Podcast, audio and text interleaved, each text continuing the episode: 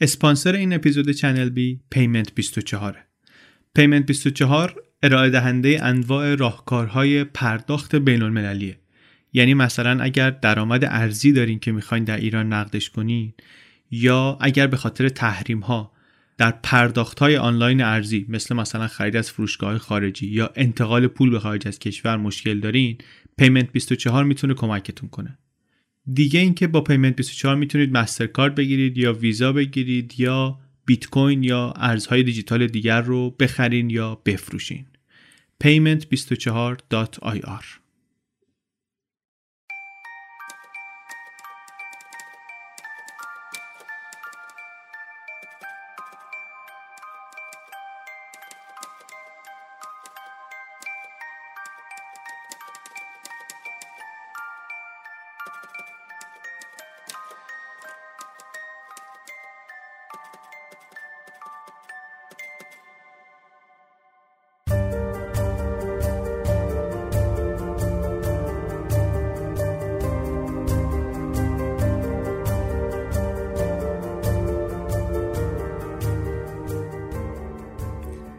سلام.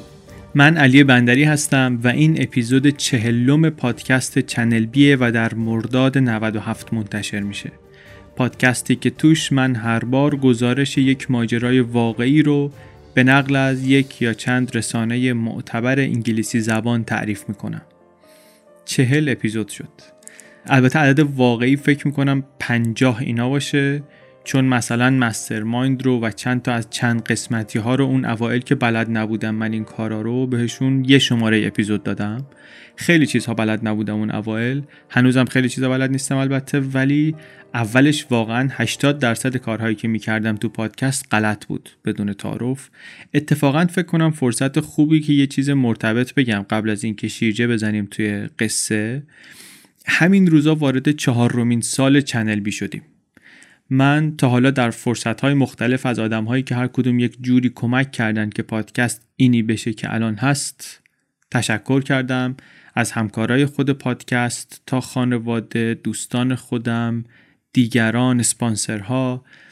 ولی یه چیز دیگه می‌خوام بگم. چند وقت پیش یکی از شنونده ها ایمیل زد. که آقا من رفتم یکی از اپیزودهای اول رو گوش دادم و چقدر اجراش بد بود نسبت به الان.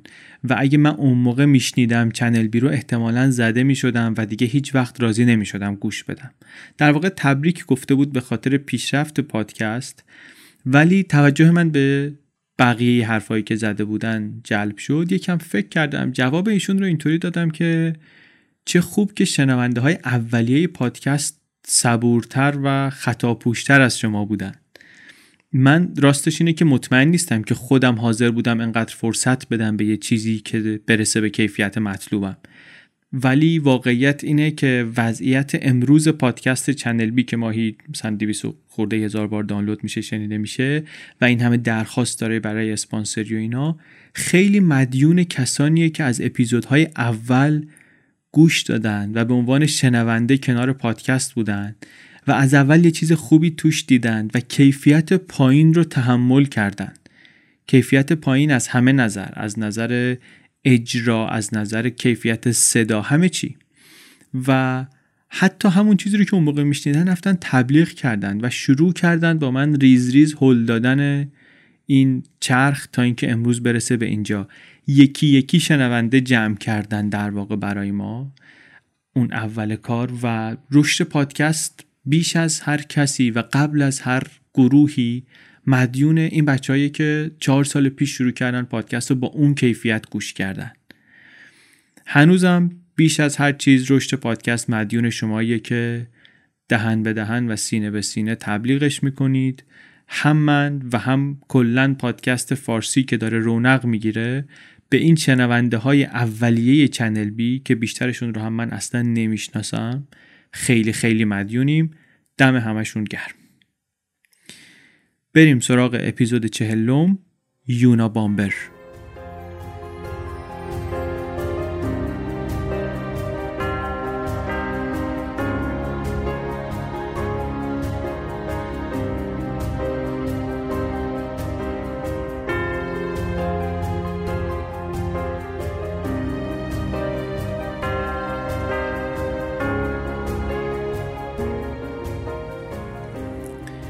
یه خورده این سوژه با سوژه های قبلی چنل بی فرق می‌کنه. از این نظر که ما معمولا میریم سراغ آدم ها یا رویدادهایی که واسه خودمون تازه باشن و حدس بزنیم که برای بیشتر شنونده هامون هم جدیدن و خب خیلی خودمون کنجکاو باشیم بهش و دوست داریم که مثلا اینطوری کنجکاوی جدید هم ایجاد کنیم.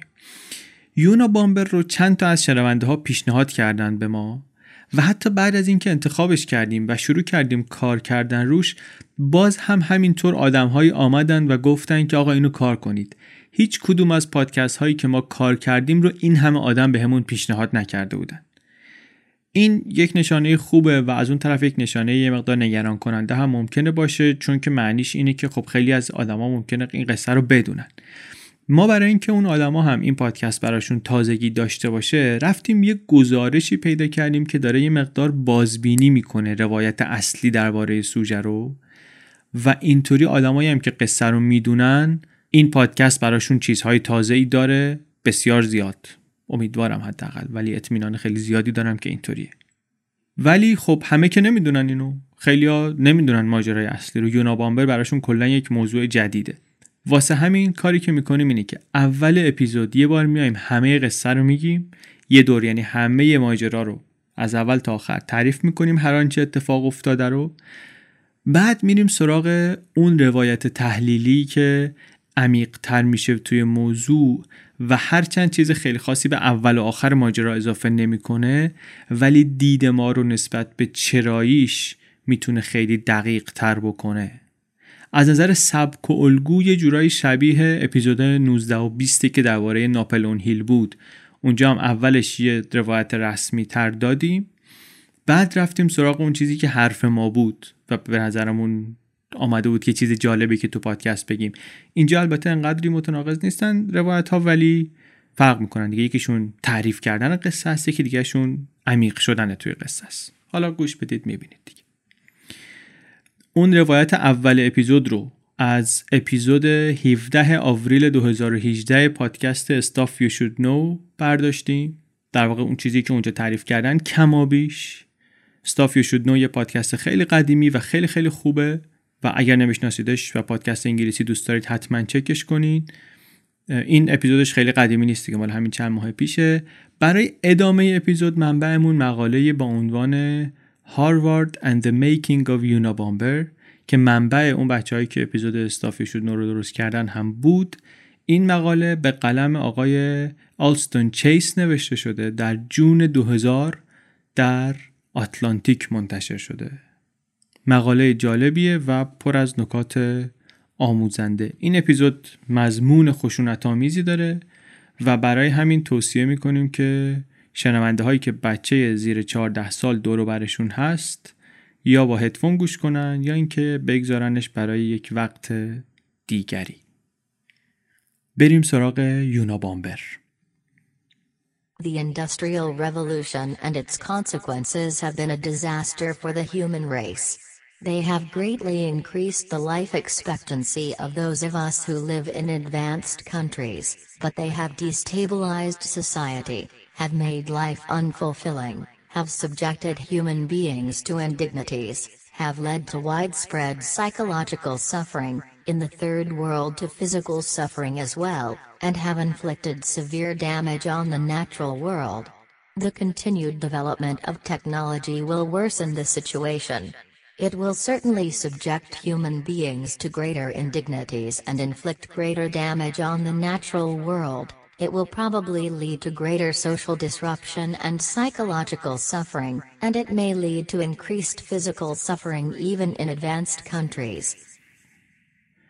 عکس یونابامبر رو ممکنه که یه جاهایی روی تیشرتی ماگی چیزی دیده باشیم. یک sketch یه یه طرحواره‌ایه. از یه نفر با sweatshirt با هودی و عینک دودی. همینی که ما برای پستر این اپیزود هم استفادهش کردیم. قصه برمیگرده به سال 1978 یک دانشگاهی در شیکاگو به اسم Northwestern University این دانشگاه به هم میریزه. چون که یه بسته ای می‌گیرن که مشکوک می‌زنه یکی از نگهبانی میارن که بازش کنه. بعد بازش که میاد بکنه بسته منفجر میشه. این آقای نگهبانم یه خورده زخم میشه ولی نه به صورت جدی. اهمیت این آقای نگهبان در تاریخ اینه که ایشون اولین انسانیه که از بمب‌های یونابامبر آسیب می‌بینه. این اولین بمب یونابامبره. ظرف 17 سال آینده یونابامبر 15 تا بمب دیگه هم میفرسته این طرف و اون طرف. سه نفر رو می‌کشه مجموعاً بسیاری رو زخمی و مجروح می‌کنه و هدفهاش هم متنوع هستند ولی از یک نظرهای شبیه هم. از یه نظرهای شبیه هم. هدفهاش مثلا یه پرواز American Airline رئیس شرکت United Airlines منشی دانشگاه یک لابیسته که برای صنعت چوب لابی می‌کرد یه مدیر آژانس تبلیغاتیه ببینید مختلف هستند ولی یه چیزی هست که اینا رو به هم وصل می‌کنه که حالا جلوتر میگیم. یک دلیل وحشتناک بودنش و ترسافرین بودنش در طول این سالهایی که بمبگذاری می‌کرد و کسی نمی‌تونست پیداش کنه این بود که نمی‌شد این قربانی ها رو و این اهداف رو به راحتی به هم وصل کرد. به نظر رندوم میومدن اصلا. سالها بعد یونابامبر شروع کرد خودش نوشتن برای روزنامه ها نامه می نوشت میفرستاد و از خلال اون نامه ها بود که کم کم معلوم می شد حرفش چیه. اشتراک این هدف ها اشتراک این قربانیان این بود که همشون یه جوری با تکنولوژی یا با پیشرفت تکنولوژی یه ربطی داشتن یا مثلا با تخریب طبیعت یه ربطی داشتن. واسه همین اگه شما یکی از این کارا رو می‌کردی یعنی کاری می‌کردی به تکنولوژی به پیشرفت تکنولوژی مربوط باشه یا به تخریب طبیعت می‌تونستی قربانی یونابامبر بشی. فارغ از این که این بمبا چند نفر رو کشتن نکته اینه که اینا رو درست نکرده بود که بترسونه. اینا رو درست کرده بود که بکشه. و برای آقای یونابامبر خیلی مهم نبود که کیو داره می‌کشه. خیلی نهادی نگاه می‌کرد به قضیه. گاهی حتی اسما رو اشتباه می‌گرفت. آخرین قربانیش که گفتیم لابیست بود در صنعت چوب. لابیست می‌دونیم دیگه کسیه که برای منافع یک گروه صاحب منفعتی داره مذاکره می‌کنه با قدرتمندان با بازیگران عرصه سیاسی مثلا با نماینده های مجلس. از طرف صنعت چوب یه نفر میاد میگه که آقا این قانون این قانون این قانون رو لطفا بذارید که مثلا صنعت چوب خوشحال بشه. این کار در خیلی از کشورها قانونیه پولی رد و بدل میشه و حالا هزار تا business خاکستری توش هست که معلوم نیست درسته غلط چی و چی و چی ما کار نداریم. ولی در خیلی از کشورها از جمله آمریکا لابی کردن قانونیه.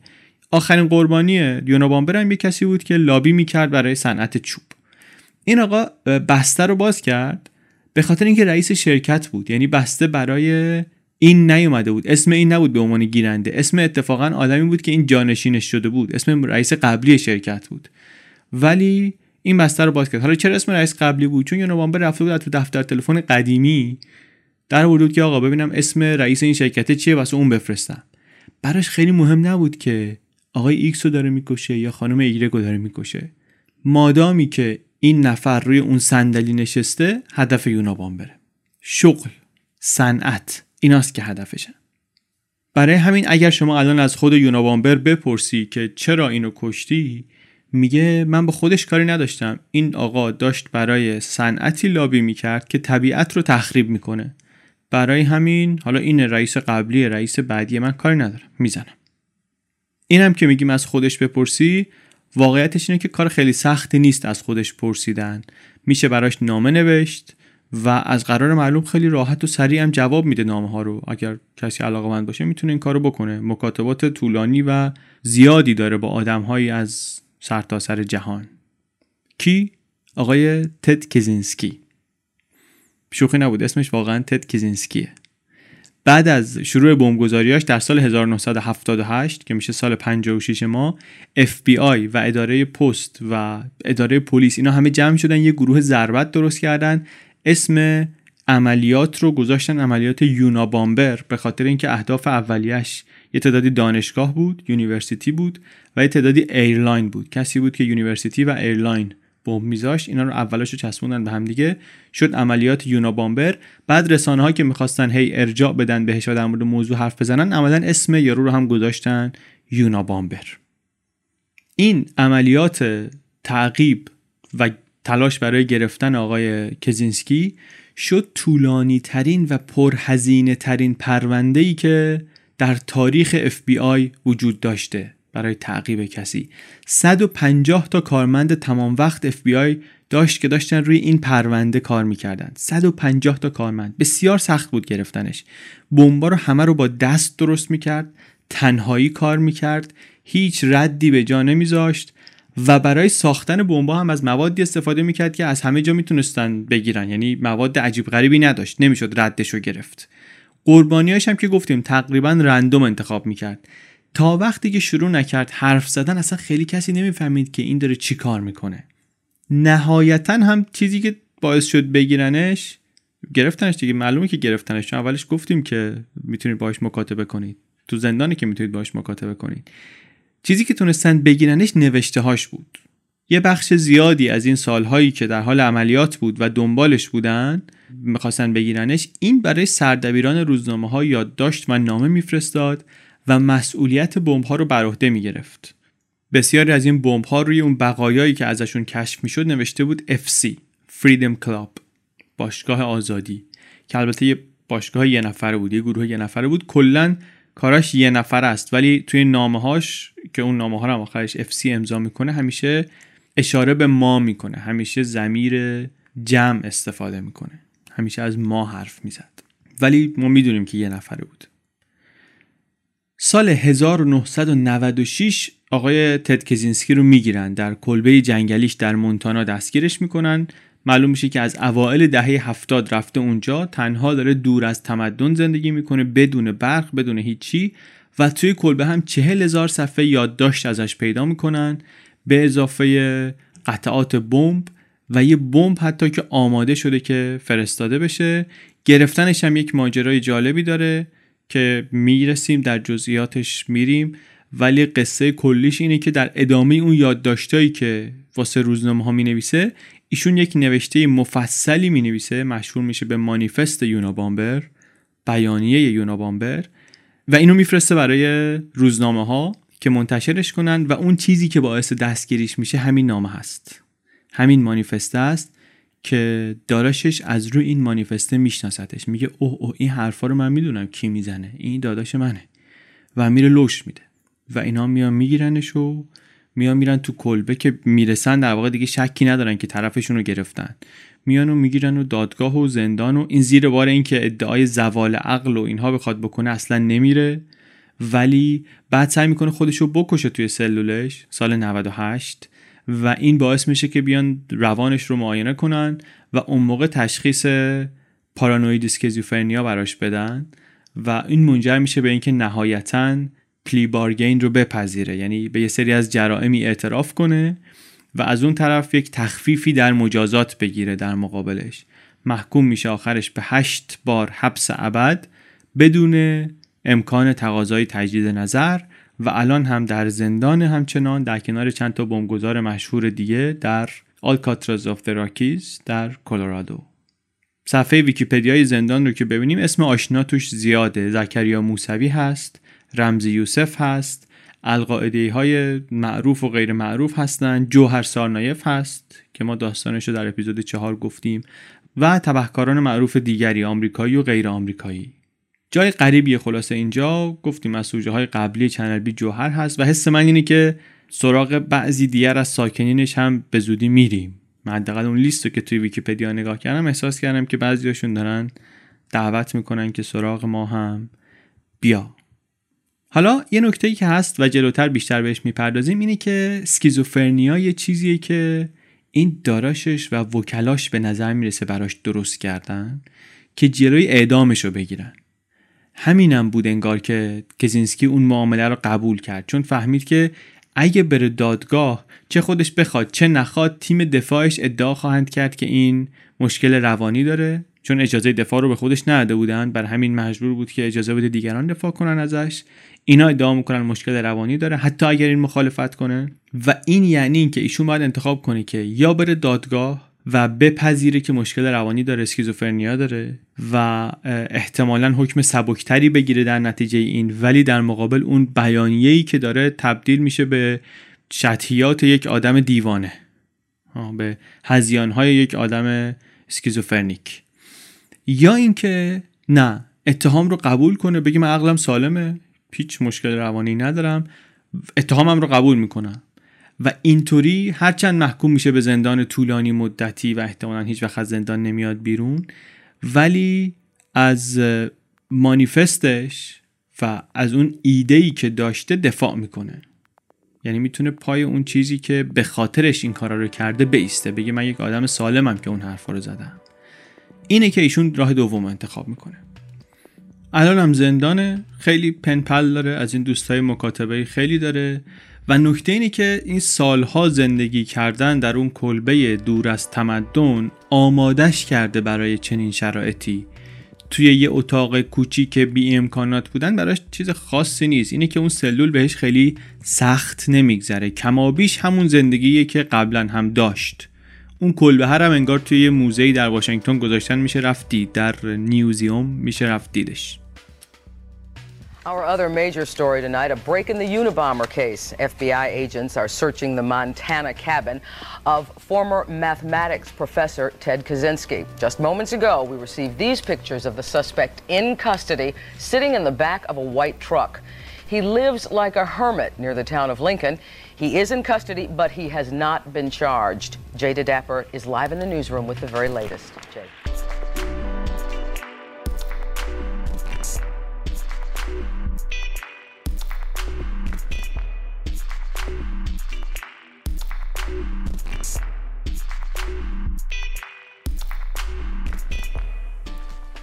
آدمی بسیار باهوش. این آقا 16 سالگی رفته هاروارد. آیکیو 167 و مغز ریاضی واقعا. 16 سالگی رفته هاروارد. کمی هم حالا درباره اون مانیفستش حرف بزنیم درباره بیانیش من خودم کامل نخوندمش ولی تیکه تیکه های زیادی ازش خوندم. و نکته اینه که چیزی رو که تقریبا مطمئن میشه آدم وقتی که این رو می‌خونه اینه که آدمی که اینها رو نوشته قطعا دیوانه نیست. و حرفاش خزعبلات و هزیان و اینا نیست واقعا. بلکه خیلیش اتفاقا حرفای مهمیه حرفای عمیقیه حرفای درخشانیه. مخصوصا درباره اینکه تکنولوژی داره جامعه رو به کجا می‌بره حرفاش پیشگویی های تکان دهنده که این آقا در دهه هفتاد کرده. به قول این پادکست استاف یو شود نو که منبع ماست برای این قسمت اپیزود اون موقع داشت میگفتش که ببینید تکنولوژی داره ما رو به کجا می‌بره. الان که ما می‌خونیم می‌بینیم که ما همون جایی هستیم که این داشت می‌گفت تکنولوژی ممکنه ما رو ببره.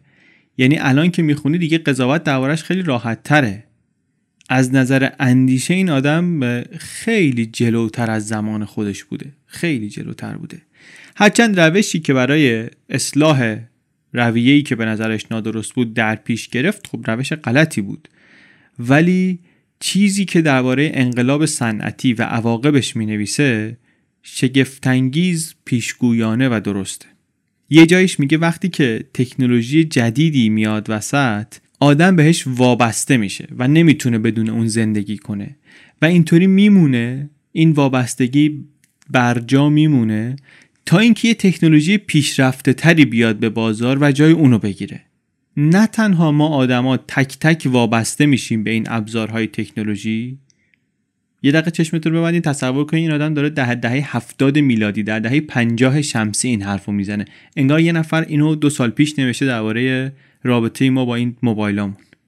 میگه نه تنها آدم ها تک تک وابسته میشن به این ابزارهای تکنولوژی بلکه کل سیستم کل جامعه بهش وابسته میشه.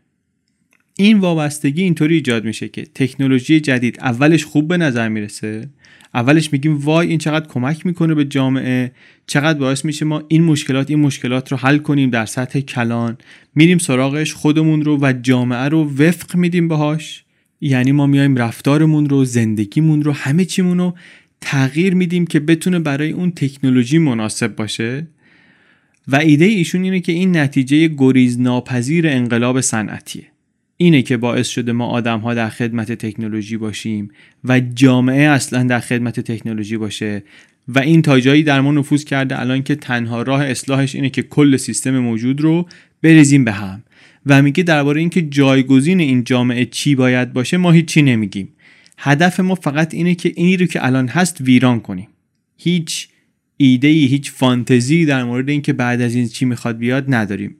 احتیاجی هم نیست داشته باشیم. همه کارزار ما اینه که تحریک کنیم جامعه رو و کاری کنیم که کله پا بشه این جامعه تکنولوژی زده و این کار رو هم می‌خواست با خشونت بکنه با حذف فیزیکی آدم هایی که در نهادهایی کار می‌کردن که دارن تکنولوژی رو پیش می‌برن یا دارن طبیعت رو تخریب می‌کنن. میگه کل این سیستم اداره کشور پلیس این نهادهای قانونگذاری که قانون اضافه می‌کنن این سیستم آموزشی که فرمان پذیری یادمون میده این تلویزیونی که انگار والیومه که به صورت الکترونیک عرضه میشه این سیستم درمان و دارویی که همش داروهایی ترویج می‌کنه که ذهن ما رو تغییر میدن مایند altering drugs روانگردان بهمون میدن. اینا که ته هم نداره گسترششون اون زیرساخت اجتماعیه که اصلا کار و هدفش اینه که ما رو عوض کنه ما رو بخورونه به تکنولوژی. حرفا حرفای درست و جالبیه واقعا. و وقتی می‌خونی به این فکر می‌کنی که این آدمی که انقدر خوب و درست دیده مسیر پیش رو رو چرا به این راه خشن رفت؟ حالا خشن بودنش یه طرف این اگه نمیگرفتنش دست که بر نمیداشت. ادامه می‌داد به آدم کشتن و بمب گذاشتن. ولی حالا این خشونتش و اینها به یک طرف چطور آدمی به این باهوشی فکر کرده حالا یه نفر رو بترکونه مثلا مسیر جامعه رو عوض می‌تونه بکنه؟ این سوال بزرگی است. برای خود من این سوال بزرگی است. چون ببین شما حتی اگه بخوای آدمم بکشی که راهش این نیست که. یعنی تو چند ماه وقت صرف کنی یه بمبی بسازی پیچ به پیچ سوزن به سوزن با دست خودت که یکی دو نفر آدم رو بکشی؟ بعد هدفت هم اینه که واقعا ترس و اینا ایجاد نکنی. هدفت اینه که واقعا با کشتن این آدما بخوای به جایی برسی. این چه کمکی می‌کنه به اون هدفت؟ عجیبه واقعا این چیزاش مقدار. درباره اون اسکیزوفرنیک بودنش هم البته حرف هست. کسی نرفته از نزدیک معاینش بکنه و تشخیص رسمی پزشکی وجود نداره برای این برچسبی که بهش زدن. حتی به نظر نمی‌رسه که الان در حال درمانش باشند به خاطر اسکیزوفرنیا. و خب اینا اینا همش چیزای مهمیه. مخصوصا که ما باید برای خودمون روشن کنیم که اینطوری نیست که هر کسی که اسکیزوفرنی داشته باشه بره این کارا رو بکنه که. این تصویر رو تصویر این که این یک آدمی که اسکیزوفرنی داره رو اول برادرش و وکلاش و بعد هم رسانه ها هی درستش کردن و بادش کردن و این برچسب موند روش. این هم نکته مهمیه. یک چند دقیقه هم قبل از اینکه بریم توی گزارش اصلیمون درباره مانیفستش درباره اون بیانیش و ماجرایی که نهایتا منجر به دستگیری شد حرف بزنیم. زمانی که این اتفاق افتاد یعنی زمانی که بیانیه آمد بیرون زمان خیلی مهمیه. نیمه دوم دهه 90 اینترنت آمده ولی هنوز اینطوری نیست که همه واسه همه چی و از جمله اخبار و اینا برن سراغ اینترنت. این بیانیه هم در داستانی که حالا میگیم توی واشنگتن پست منتشر میشه و میگن این آخرین چیز مهمیه که فقط رو کاغذ منتشر میشه. یعنی بعد از این دیگه هر چیز مهمی که میاد تو اینترنت هم میاد. ولی این هنوز زمانیه که روزنامه خیلی مهمه و چیزهای مهم و مردم میرن تو روزنامه می‌خونن. اینم فقط رو کاغذ میاد. با توجه به محتوای مانیفست که علیه همین پیشرفت هم هست این یه شوخی تاریخی با نمکی شده اینجا که این مانیفسته شده پایان بندی روزگاری که روزنامه کاغذی چیز مهمی بود. مانیفسته رو هم داستانش اینطوریه که می‌نویسه می‌ذاره تو جعبه میفرسته برای دو تا روزنامه واشنگتن پست و نیویورک تایمز در جون 1995 حالا این دو تا روزنامه پست و تایمز یک دوراهی تاریخی جالبی سرش گیر کردن. چون توی نامه نوشته که اگر این بیانیه من رو چاپ کنید من دیگه بوم نمیفرستم و آدم کشتن رو متوقف می‌کنم. ولی اگر نکنید ادامه میدم. اینا میگن آقا ما که نمی‌تونیم این مسئله اینطوری رو حل کنیم. میرن سراغ FBI میرن سراغ FBI و آقا چه کنیم چه نکنیم. اونا میگن بله آقا این نامه از خود یونابامبره میگن بله آقا ما اینو که می‌دونستیم. ما تخصص امنیتی نداریم. شما بگید که به نظرتون ما الان چه کار باید بکنیم؟ ما بر اساس چیزی که شما پیشنهاد می‌دید حالا میشینیم خودمون یه فکری می‌کنیم یه تصمیم نهایی می‌گیریم.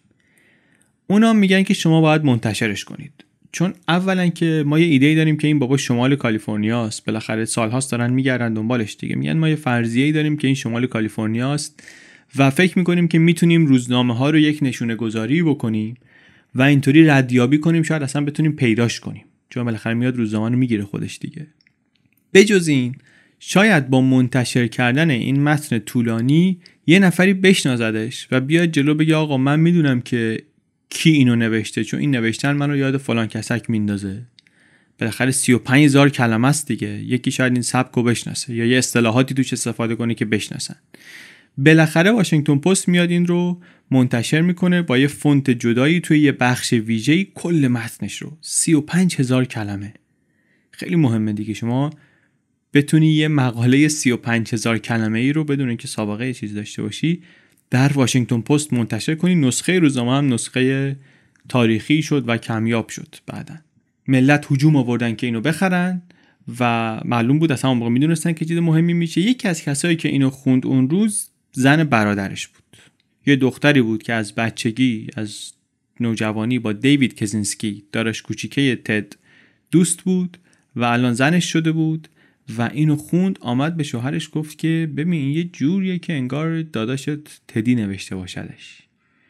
دیوید هم آمد و خوند و گفت ای داد بیداد خودشه. این ماجراها رو یک سریالی به اسم یونابامبر خوب بهش پرداخته. این قسمت مانیفست و تحقیقات اف بی آی و ایناش خیلی جالبه. یه بحث طولانی هست که یه گروه زبانشناسی آمدن و کشف رمز کردن. چه بر اساس این مانیفست چه بر اساس نوشته هایی که قبلا از یونابامبر داشتن تونسته بودن پروفایل این آدم رو در بیارن که با توجه به سبک نوشتنش و اصطلاحاتش و سبک reference دادنش اینا این آدمیه که احتمالا کی کجا درس خونده چه پروفایل علمی داره چه پروفایل سنی داره همه اینها. اون سریال یوناوامبر رو اگر علاقه داشتید ببینید. اگه لینکی ازش پیدا کنیم توی توضیحات پادکست هم می‌گذاریم. بگذاریم این زن برادرش میده مانیفست رو به دیوید و اونم می‌بینی که اوه اوه خودشه و حتی میگن یه اصطلاحی بود cool headed logicians که دیوید تا این اصطلاح رو دید انگار یهو خیس عرق شد. چون که حرف که حرفایی داداشه بود ولی حالا این حرف ممکنه دیگرانی هم بزنن. سبک نوشتن هم همون بود ولی این اصطلاح دیگه تیر خلاص بود. دیوید مطمئن بود که بدبخت شدن.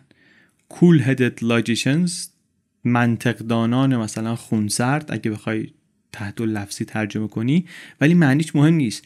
مهم اینه که اصطلاحی نیست که همه استفاده کنن دیگه. از اون چیزاست که تابلو کرد که گفت این داداشمه. و میشه حد زد که اون لحظه ای که این اصطلاح رو خونده توی مانیفست چه به سرش آمده این برادر.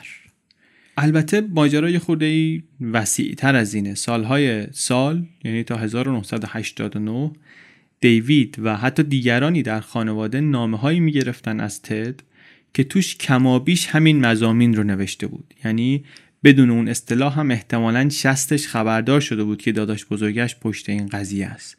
بعد از اینکه اصطلاح رو دید و دیگه خودش هیچ شکی نداشت که کار کار تده از طریق یه دوستی با یه وکیلی تماس گرفت و اینا کارشناس جرم و اینا آوردن و صد درصد مطمئن شدن و بعد با وکیل رفتن اف بی آی گفتن آقا سلام علیکم ما فکر می‌کنیم که می‌دونیم یوناوان برکیه یعنی نکته اینه که دیوید تا فهمید نرفت اف بی آی رفت و وکیل گرفت و اول باز دوباره 200 درصد مطمئن شد بعدم با وکیل رفت. چون می‌خواست که ببینه که چطوری می‌تونه با احتیاط نزدیک بشه به موضوع. حتی چند هفته بالا پایین کرد نگران بود حتی که مامانش چی میگه. و انگار یه جوری مامانم گفته بود که آره می‌دونم دارش تو دوست داری ولی کاری که باید بکنی حداقل تفسیری که دیوید داشت این بود. رابطه دیوید و تد رابطه این دو برادر هم البته رابطه جالبیه. این اتفاقا که میفته اینا میرن اف بی آی الان یه 20 سالی میشه که اینا با هم ارتباطی ندارن. اما قبل از اون نزدیک بودن و حتی از نظر فکری شبیه هم بودن. این زمینه توی مونتانا رو که کلبه تد کزینسکی بود و بعدا تو همون کلبه گرفتنش اینا اصلا با هم خریده بودن. اینا هر دو توی یه مقطعی دنبال این بودن که از جامعه خارج بشن. دیوید البته داداش کوچیک بیشتر دنبال سفرهای معنوی و کشف خود و اینا بود. تد ولی حالش این بود که نه من از آدمیزاد خوشم نمیاد کلا آدم گریزم. حتی در هفت سالگی میگن که دیوید به مامانش میگه که این تدی چرا اینجوریه؟ این مهمون میاد میره قایم میشه آشپزخونه. چرا رفتار همچی می‌کنه؟ مامانش میگه که این ببین نوزاد که بود این بدنش یه سری جوک زد حالش بد شد ما بردیمش بیمارستان. چند روزی از ما جدا بود اینطوری شد. تو هم یادت باشه که هیچ وقت تدی رو تنها نذاری چون تنهاش که بذاری اونجوری میشه. خیلی میترسه از اینکه همه ترکش کنن. اینطوری میشه که در سن هفت سالگی این دیوید برادر کوچیکه باید رابط برادر بزرگش باشه و جامعه. این میره مهمونی باید اونم با خودش ببره مثلا. این این هست از نظر اجتماعی ولی به هر حال از نظر فکری تد الگوی برادرشه. نابغه هم هست نابغه ریاضیه. گفتیم 16 سالگی رفت هاروارد. 20 21 سالش که هست فوق لیسانس و دکترای ریاضی می‌گیره. چند کلاسی رو جهشی خونده. و احتمالا همون موقع هم از نظر اجتماعی بچه راحتی نبوده خیلی. بعد دیوید می‌خواد بره هاروارد که قبول نمیشه.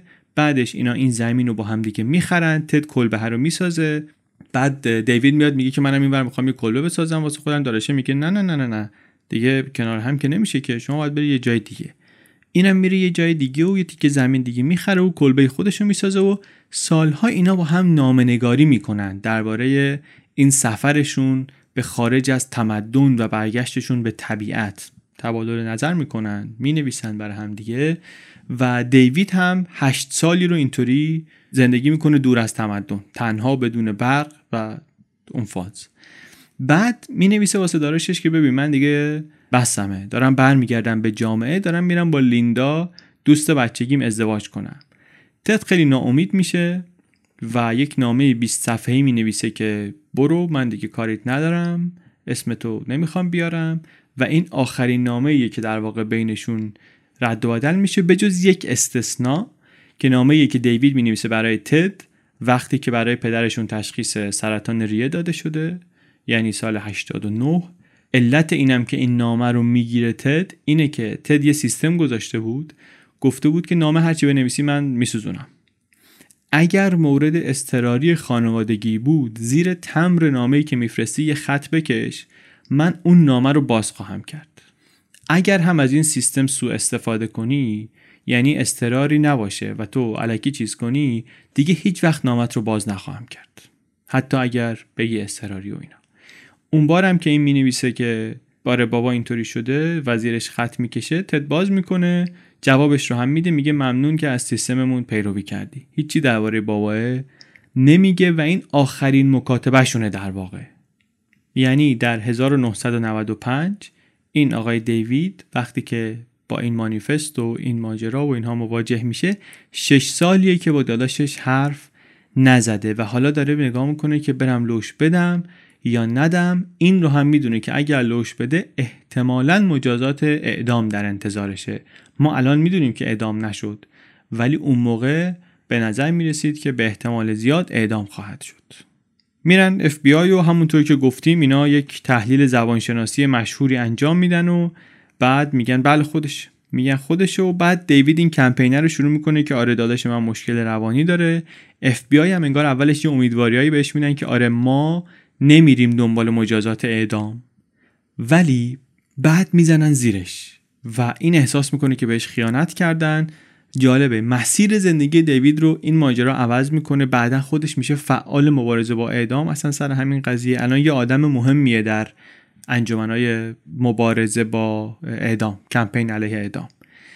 و یه نکته قشنگ اینه که الان بهترین رفیقش یه کسیه که در یوتا مغازه کامپیوتری داشت. و از قربانیان تد بود. یعنی یکی از کسایی بود که بمب گرفتن از تد و در بدنش هنوز ترکش های بمب هست. ولی به هر طریقی که بود بعدا اینها رفیق شدن با هم. یعنی با داداش بمبگذاره رفیق شد.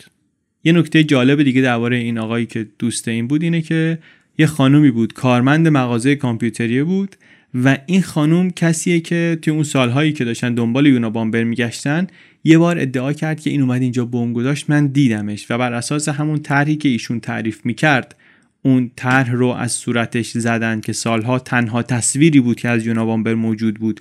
الان هم شما اگر گوگل کنید یونابامبر به احتمال زیادی که از اولین تصویرهایی که می‌بینید اون اسکچ هست که تو اداره پلیس کشیدن. ما هم توی پوستر استفاده کردیم.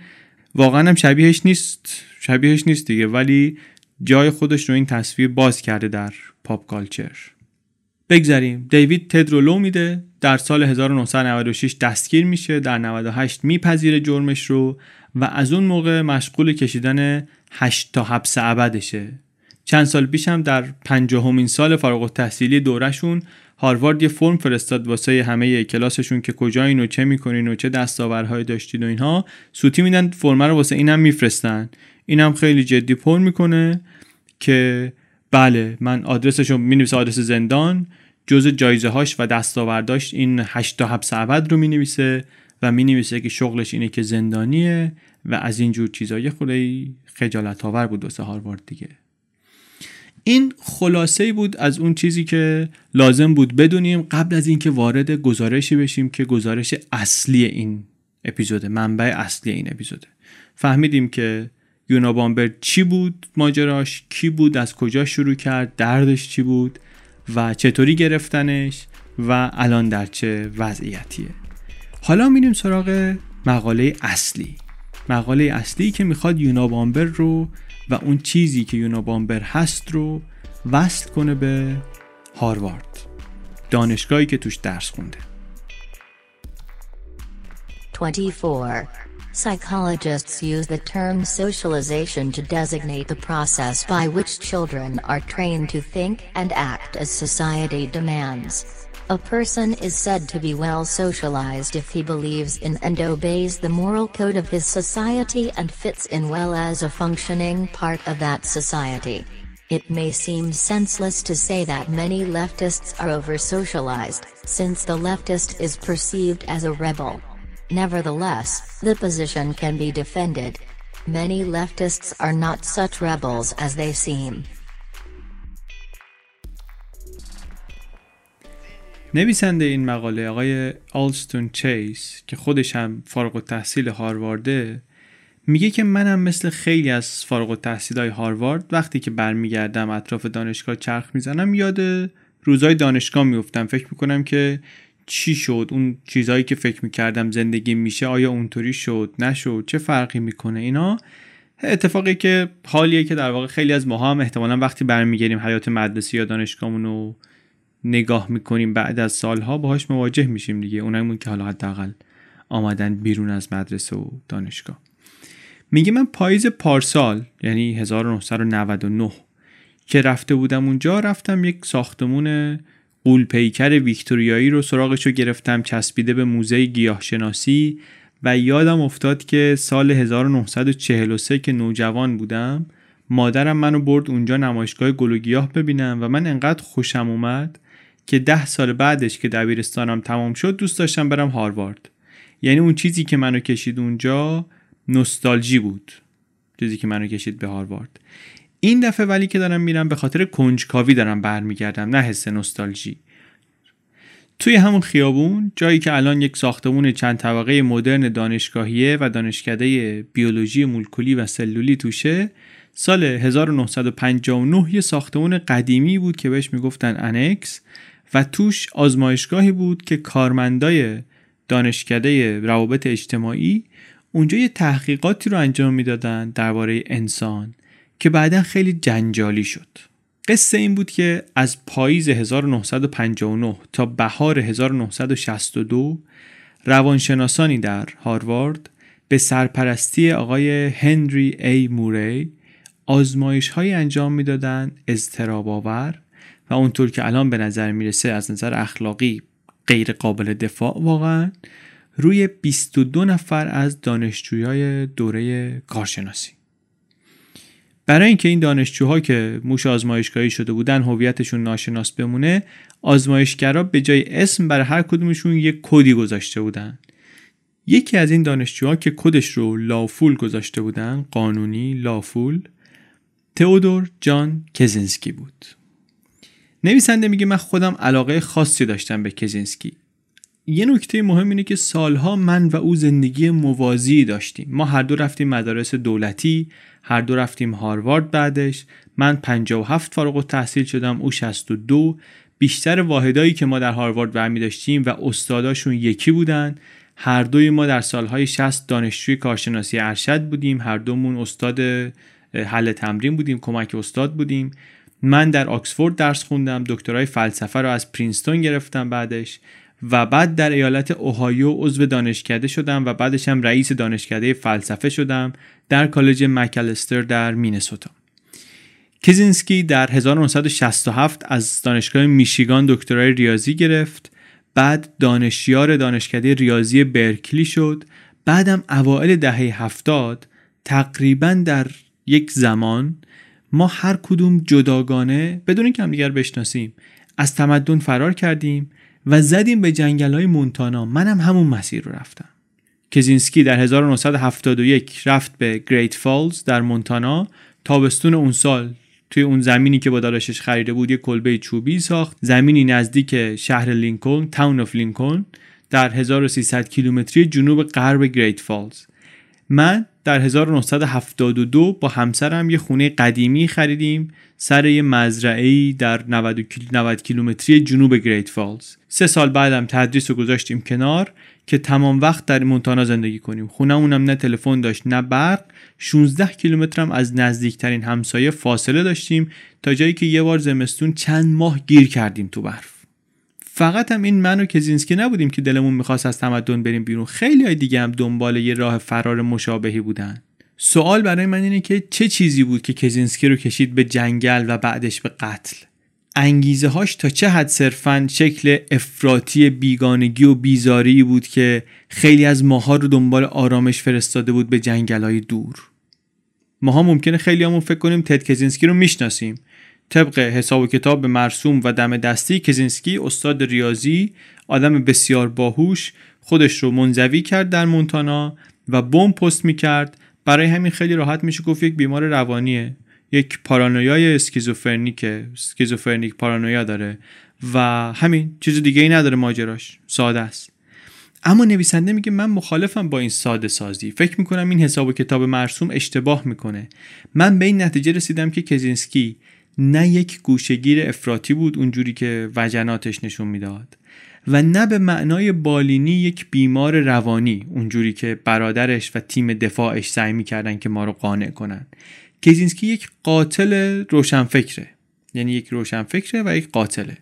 برای فهم ارتباط بین این دو واقعیت باید برگردیم به جایی که من الان دارم در موردش حرف می‌زنم هاروارد. باید برگردیم به روزهایی که تو هاروارد بود. بعد نویسنده میره سراغ آزمایش های ماری. میگه من اولین بار از خود کزینسکی درباره این آزمایش ها شنیدم.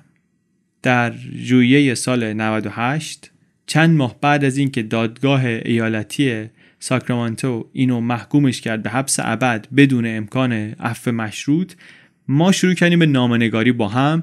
خیلی زود هم من فهمیدم که کزینسکی یک نامنویس خستگی ناپذیره. بعضی وقتا نامهاش انقدر زود به دست من می‌رسید که من هنوز نامه قبلی رو جواب ندادم بعدیه میآمد.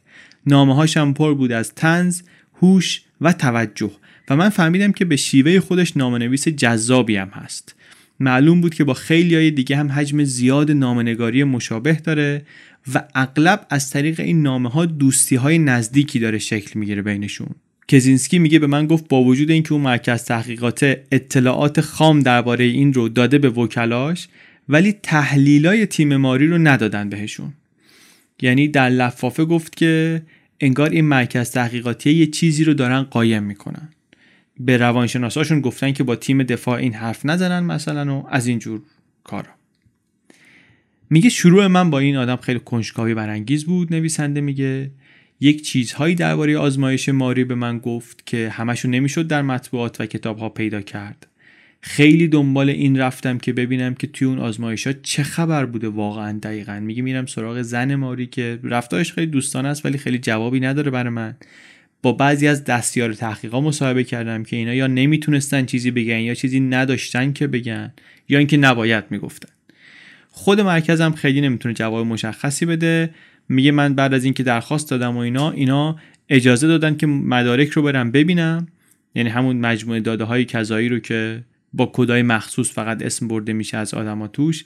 ولی چون الان دیگه روزنامه نگاران بعضیاشون اسم مستعار کزینسکی رو می‌دونستن به من اجازه ندادن که گزارش های او رو ببینم. ولی گزارش بقیه رو تونستم ببینم. توی این مرکز وقتی میگشتم و توی آرشیوهای هاروارد وقتی میگشتم فهمیدم یکی از هدفهای آزمایش هنری ماری این بوده که ببین آدم تحت فشار و استرس چه واکنشی نشون میدن. می آمده دانشجوهای از همه جا خبر از جمله کزینسکی رو میورده زیر بازجویی های شدید. خودش به این بازجویی ها می‌گفت حمله های توهینآمیز و شدید و ویران کننده و با این حمله ها به مهمترین باورها و آرمانهای افراد توهین می‌کرده. عزت نفسشون رو لگد مال می‌کردن. دنبال یه چیزم هست دیگه نویسنده این گزارش. میگه می‌خوام ببینم که این آزمایش چه تأثیر احتمالی روی کزینسکی داشته. اما این در واقع زیر مجموعه یه سوال بزرگتره براش که هاروارد چه تأثیری روی کزینسکی داشته؟ نقش هاروارد در خلق یونابامبر چیه؟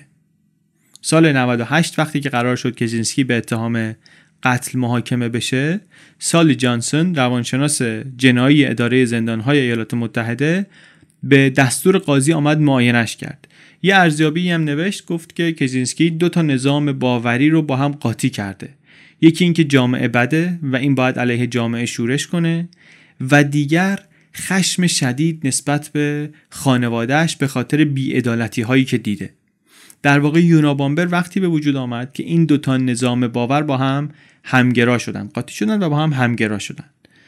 و خود اون آقا که از طرف دادگاه آمده بود آقای جانسون اون میگه که در هاروارد بود که برای اولین بار این دوتا باور با هم تلاقی کردن. سالهایی که به کالج می‌رفت رؤیای یک زندگی ابتدایی داشت. و در خیال خودش رو آشوبگری می‌دید که شور خشونت انقلابی رو در مردم بیدار می‌کنه. خود تد ادعا می‌کنه که همون موقع ها بود که من فکر کردم که باید این دیوارهای نرمال در جامعه رو بشکنم. در واقع یه خشمی داشت از اواخر دوره دبیرستان. اینجا برای اون توجیه پیدا کرد و روش تمرکز کرد. در هاروارد بود در واقع که این افکار رو تبدیل کرد به ایدئولوژی انقلاب علیه تکنولوژی. در هاروارد بود که شروع کرد به خیال بافی درباره انتقام. شروع کرد به برنامه ریزی و این رؤیا پروری برای فرار به طبیعت. در هاروارد بود که تا اونجایی که میشه گفت ایده دوگان انگارانه خیر و شر رو انتخاب کرد. چون از تفکر ریاضی تغذیه می‌کرد خودش چون ذهن ریاضی داشت فکر کرد که با استدلال می‌تونم حقیقت مطلق رو پیدا کنم. و تفکر ریاضی صفر داره و یک داره و درست داره و غلط داره. این چیزا توی هاروارد پرورش پیدا کرد. سوال نویسنده اینه که آیا یونابامبر این روشن فکرترین قاتل سریالی که یک ملت پرورش داده آیا این واقعا در هاروارد متولد شد؟ می‌تونیم اینو بگیم. 32. The problems of the leftist are indicative of the problems of our society as a whole. Low self-esteem, depressive tendencies and defeatism are not restricted to the left. Though they are especially noticeable in the left, they are widespread in our society. And today's society tries to socialize us to a greater extent than any previous society. We are even told by experts how to eat, how to exercise, how to make love, how to raise our kids and so forth. بعد نویسنده میاد یه خورده به بیانیه نگاه می‌کنه به مانیفست نگاه می‌کنه. میگه داستان جنایت های کزینسکی بیشتر از چهل سال قبل شروع شد. اما نتایجش هنوز ادامه داره. اولین بومش گفتیم 1978 بود آخریش 1995 خود کزینسکی تا 93 ساکت بود. یعنی گفتیم یه چیزایی می نوشت برای این طرف و اون طرف. همه اینا بعد از سال 93 است. تا 93 اهدافش نامشخص و ناشناخته است. بیرون کسی نمی‌دونه این چی کار داره می‌کنه. در 1995 با یک جهشی وارد مرحله پیچیده ای میشه. یعنی یهو اون موقع میاد وراج میشه پر حرف میشه. شروع می‌کنه به نامنگاری به روزنامه ها به مجله ها اهداف بمبگذاریش رو براشون نامه می‌نویسه. به یکی از قربانیاش نامه می‌نویسه. دو سال بعد اون ماجرای مانیفست اتفاق میفته که گفتیم یه مقاله 35 هزار کلمه ایه با عنوان جامعه صنعتی و آینده آن. این عنوانی که کزینسکی گذاشت مطبوعات خودشون گفتن مانیفست. ولی عنوانی که کزینسکی گذاشت این بود جامعه صنعتی و آینده آن. واقعا نوشته خواندنی اگر که حوصله خوندن کلش رو فکر می‌کنید نداشته باشید ما اینجا یه مروری می‌کنیم بر یه تیکه های مهمی ازش. اینطوری شروع میشه مانیفست. میگه که انقلاب صنعتی و پیامدهاش برای نوع بشر یه بدبختی بوده. ادعا در واقع اینه میگه که این انقلاب صنعتی یک سیستم تکنولوژیکی رو رشد داده که این سیستم وابسته است به یه نظم اجتماعی اقتصادی و سیاسی و این نظم آزادی فردی رو سرکوب می‌کنه و طبیعت رو تخریب می‌کنه. بر همین این سیستم اصلا نمی‌تونه و اصلا قرار نیست که نیازهای انسان رو برآورده کنه. انسان داره در عوض مجبور میشه خودش رو با نیازهای سیستم منطبق کنه. تکنولوژی مردم رو وادار کرده که با ماشین سازگار بشن به جای اینکه برعکسش باشه که تصور اولیه بود. با این کار در واقع یک جامعه بیمار درست کرده دشمن توانایی انسان این جامعه. تکنولوژی مدام باید تغییر کنه بر همین اجتماعهای بومی نابود میشن. نیاز هست به درجه بالاتری از سازماندهی اقتصادی و اجتماعی. برای همین رشد شهرهای بزرگ رو ترویج می‌کنه و تشویق می‌کنه. شهرهایی که قابل سکونت نیستن. این شهرهای ابردولت هایی درست می‌کنن که به نیاز شهروندان بی تفاوت هستند و اینطوری استدلال می‌کنه که این سیر تکاملی به سمت تمدن که تحت سلطه تکنولوژی هم هست خودش نمی‌تونه مسیرش رو عوض کنه. چون تکنولوژی یه نیروی اجتماعیه که از میل به آزادی قوی تره و در حالی که پیشرفت تکنولوژی کلا کاری که می‌کنه اینه که اینه که میاد آزادی ما رو محدود می‌کنه اون اجزاء پیشرفت تکنولوژی تک به تک خیلی چیزهای خواستنی به نظر می‌رسن. یعنی ما یهو می‌بینیم یه چیز جدیدی آمد یه دستاورد جدیدی یه گجت جدیدی یه موبایل جدیدی یه, یه تکنیک جدیدی آمد از اون ذوق می‌کنیم. در حالی که در کلیتش داره آزادی ما رو می‌گیره. داره آزادی ما رو محدود می‌کنه.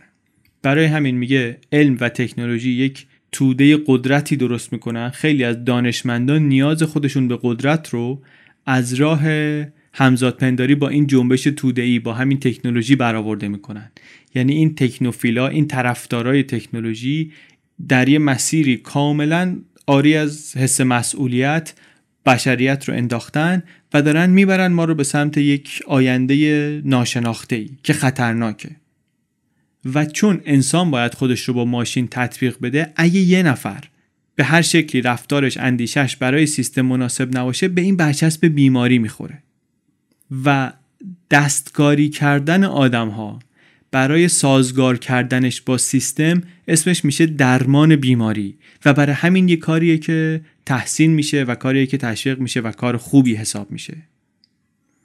این نیاز مانیفست میگه یک زیرساخت اجتماعی درست می‌کنه که کارش اینه که بیاد رفتار رو درست کنه رفتار رو اصلاح کنه. این اون چیزیه که باعث میشه یک مجموعه عظیمی از اداره های حکومتی نیروی پلیس که روز به روز داره بزرگ میشه سیستم قانونگذاری که همش داره نامحدود قوانین زیاد می‌کنه و تشویق می‌کنه بیشتر شدن قوانین رو یک نظام آموزشی که تأکیدش روی سازگاریه و روی فرمان بردنه. شبکه های تلویزیونی که نقششون اینه که شکل الکترونیکی والیوم باشن و سازمان پزشکی و نظام درمانی که کارش اینه که استفاده بی حد و مرز از داروهای دستکاری در ذهن رو ترویج بکنه داروهای mind altering رو ترویج بکنه اینا رونق بگیره کارشون. که این تیکه رو قبلا اشاره بهش کرده بودیم. کزینسکی میگه این سیستم بقای انسان رو تهدید می‌کنه از اون طرف اصلاح پذیر هم نیست. خب باید نابود بشه دیگه باید برش انداخت. در واقع وقتی که وزن رنج بشری که این سیستم ایجاد می‌کنه غیر قابل تحمل میشه خودش فرو میریزه. اما هرچی بیشتر دوام داشته باشه اون فروپاشی نهایی ویران کننده تره بنابراین آدم مثل یونابامبر در واقع از قول خودش میگه میگه آدم مثل ما میان این سقوط ناگهانی رو جلو میندازن سرعت میدن به شروعش. و اینطوری ما داریم محدوده فاجعه رو در واقع کم می‌کنیم. هیچ توهمی هم نداریم که یک شکل ایدئالی از جامعه می‌خوایم درست کنیم. جامعه جدید چی می‌خواد باشه چی بشه چی بشه چی بشه. اصلا از این حرفا نداریم. هدف ما فقط نابودی اون چیزی که الان هست. در کنار این این جنبش یک هدف دیگه هم داره و اونم این که از طبیعت وحشی حفاظت کنه. طبیعت وحشی نقطه مقابل تکنولوژیه. البته این رو هم میپذیره که وقتی داریم جامعه صنعتی رو حذف می‌کنیم همش گل و بلبل نیست. پیامدهای منفی هم داره این. ولی وقتی شما یه کیکی داری نمیشه که کیکه رو هم بخوریش هم از اونور داشته باشیش دیگه اگه بخوری دیگه نداریش دیگه. ساده است مسئله. Whatever kind of society may exist after the demise of the industrial system, it is certain that most people will live close to nature, because in the absence of advanced technology there is no other way that people can live.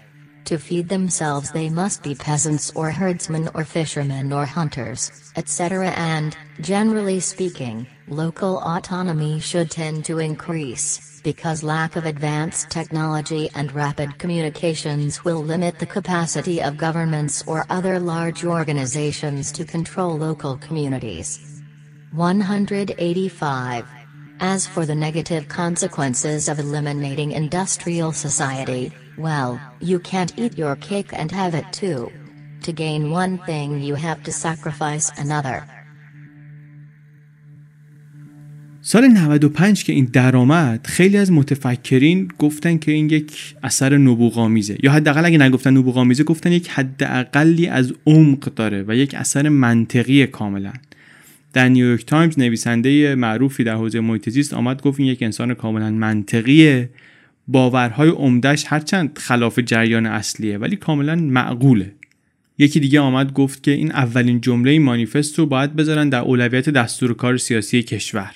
چون همه مردم عامه آمریکا باید اینو بفهمن و حیاتی فهمش. یکی دیگه آمد گفت که اینا همه در مجله های درست حسابی ها در رسانه های جریان اصلی و مجله های درست حسابی جریان اصلی. اینا آمدن گفتن یکی دیگه آمد گفت که توی بیشتر ماها یک کمی یونابامبر هست. یکی دیگه آمد در نیویورکر گفت که این راسکولنیکوف آمریکاست. این یک قاتل مخوفه و جذاب و به شکل ناراحت کننده ای ژرف بین این همون راسکولنیکوف جنایت مکافات داستایوفسکیه. یکی گفت این یک جنایتکار فیلسوف هوش استثنایی داره اهداف انسانگرایانه داره. برای همین یک ایدئالیسم سازش ناپذیری داشته که اون کشیدتش به سمت قتل. سایت هم داشتن تو اینترنت رشد می‌کردن از این ورون ور. در حمایت ازش داشت دانشگاه کلرادو یک پنلی گذاشت به اسم اینکه یونوبامبر هدفی داشت. و خلاصه نگاه ها همه بهش منفی نبود. ولی وقتی در 1997 محاکمش شروع شد نگاه های مقدار زیادی تغییر کرد. روانشناس های دادستانی همچنان اصرار داشتن که مانیفست یک مدرکی است که نشون میده این آدم از نظر عقلی سالمه. ولی جبهه وکلای مدافعش و توی رسانه هایی که آدم های زیادی می‌گفتن نخیر ایشون یک بیماری جدی روانی داره. این مدرک در واقع ذهن پارانویدش رو آشکار می‌کنه. و در طول محاکمه هم مرتب مطبوعات می از روانشناس های قضایی نقل قول می آوردن که می‌گفتن این دیوانه است. این به وضوح دچار اختلاله. یکی می‌گفت که این اصلا همه کارتاشو داره بازی نمی‌کنه و از اینجور حرفای همجهت ولی متفاوت در بیان. ولی نویسنده این گزارش هم مثل نویسندگان اون پادکستی که اول اپیزود خلاصش رو گفتیم معتقدند که این تصویر بیماری روانی و این حرفا همش دستپخت برادرشه و وکلای مدافعش. مصاحبه های هم اینا کردن با واشنگتن پست با نیویورک تایمز با 60 Minutes که تمام هدفش این بود که نشون بدن این اصلا از بچگی یک اختلالات روانی داشته ضد اجتماع بوده. ولی کزینسکی اصرار داره که همه این خطی که داشتن می‌رفتن اینا بدون اطلاع او بوده و تمایلی هم نداشته برخلاف میلش بوده ولی جالبه این نویسنده بررسی که کرده میگه ازشون که بپرسی آقا چی باعث شد که شما همچین نتیجه ای بگیرید خیلی هاشون میگن همون دیدگاه های ضد تکنولوژی که داشت ما رو به این نتیجه رسوند. حتی یه کسی که مثلا چند بار رفته دیدنش ولی وقت رسمی معاینش نکرده میگه زمینه های توهم این باورهای توهمی که توی نوشته هاش هست اینا منو به این نتیجه رسوند که ایشون اسکیزوفرنی داره. یه خود فکر کنیم به این دیگه. این همون حرفیه که کزینسکی داشت توی مانیفستش می‌زد که می‌گفت هر کی که شبیه جامعه نیست هر کی که تسلیم این سیستم نشده بهش برچسب بیماری می‌خوره. ضمن اینکه همین که کزینسکی تشخیص اینها رو قبول نمی‌کرد و کمکشون نمی‌کرد که به این تشخیص ها برسن می‌گفتن معلومه دیگه خله دیگه. ما که گفتیم خله ببین نمی‌ذاره اون کاری که ما می‌خوایم بکنیم بکنیم. در واقع یعنی قضاوت این روانشناسانی که براش تشخیص بیماری روانی می‌دادن بیشتر بر اساس عقایدشون بود درباره فلسفه و عادتهای شخصی این آدم. آدم منزوی بود ظاهرش وحشی بود خونه زندگیش کرکسیف بود تنها اینطوری زندگی می‌کرد و نمیپذیرفت که بیماره. بر همین اینها می‌گفتن که اصلا همین که این از بیماری خودش نامطلعه یعنی اینکه بیماره چون همکاری با روانشناس نمی‌تونه بکنه پس بیماره ولی به قول نویسنده میگه این ناهنجارتر از خیلی آدم از آدمای توی خیابون نبود.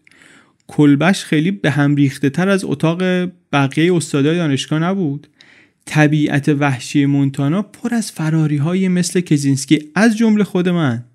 تجرد بیماری نیست مردم گریزی بیماری نیست. ضمن اینکه کزینسکی انقدر اصلا گوشگیر نبود. من با این مصاحبه هایی که کردم با آدمایی که میشناختنش همکلاسی معلم در همسایه فهمیدم که هر خبرنگاری اگر یه خود زحمت می‌کشید می‌فهمید که اونقدی هم که اولش به نظر می‌رسید آدم تنهایی نیست. مسلما اگر شما با یه سری آدم طرف باشید که پول می‌گیرن که بگن دیوانه ای و بعد از پذیرفتن این نظر اینها سرپیچی کنی این نمی‌تونه علامت جدی برای اثبات بیماری کسی باشه دیگه. ها اینو که قبول داریم دیگه. چرا پس رسانه ها و مردم انقدر آماده بودن که این آدم رو به عنوان یک دیوانه سریع بگن؟ اوکی این که خل بود. از رده خارجش کنن. کلی یادداشت روزانه داره این آدم. توی یکی از اینا به وضوح قبل از شروع بمبگذاری ها پیش بینی کرده خودش این سوالو. نوشته که من می‌خوام کشتن مردم رو شروع کنم. اگر موفق بشم احتمال داره که وقتی که دستگیر بشم هرچند که امیدوارم به شدت که زنده منو نگیرن ولی اگه دستگیر بشم توی رسانه های خبری حدس و گمان شروع میشه درباره انگیزه های من و اگر حدسی بزنن محدود به این خواهد بود که بله من بیمار بودم و یه سری انگیزه های پستی یا بیمارگونه ای برای من پیدا کنن. البته استفاده از عنوان بیمار در چنین شرایطی کزینسکی می نویسه قضاوت شخصی رو نشون میده. میگه که وقتی که من دستگیر بشم یا کشته بشم اینا یه چیزی باید درباره من داشته باشن بگن دیگه. و تنها چیزی که دارن اینه که تلاش کنن روان منو تحلیل کنن و بگن که این بیمار بود. این قرضورزی قوی باید در نظر گرفته بشه وقتی که دارن یه دی تلاش می‌کنن روان منو تحلیل کنن. بسیار حرف درستی این. اینو بنده علی بندری دارم عرض می‌کنم. به نظر من بسیار حرف درستیه.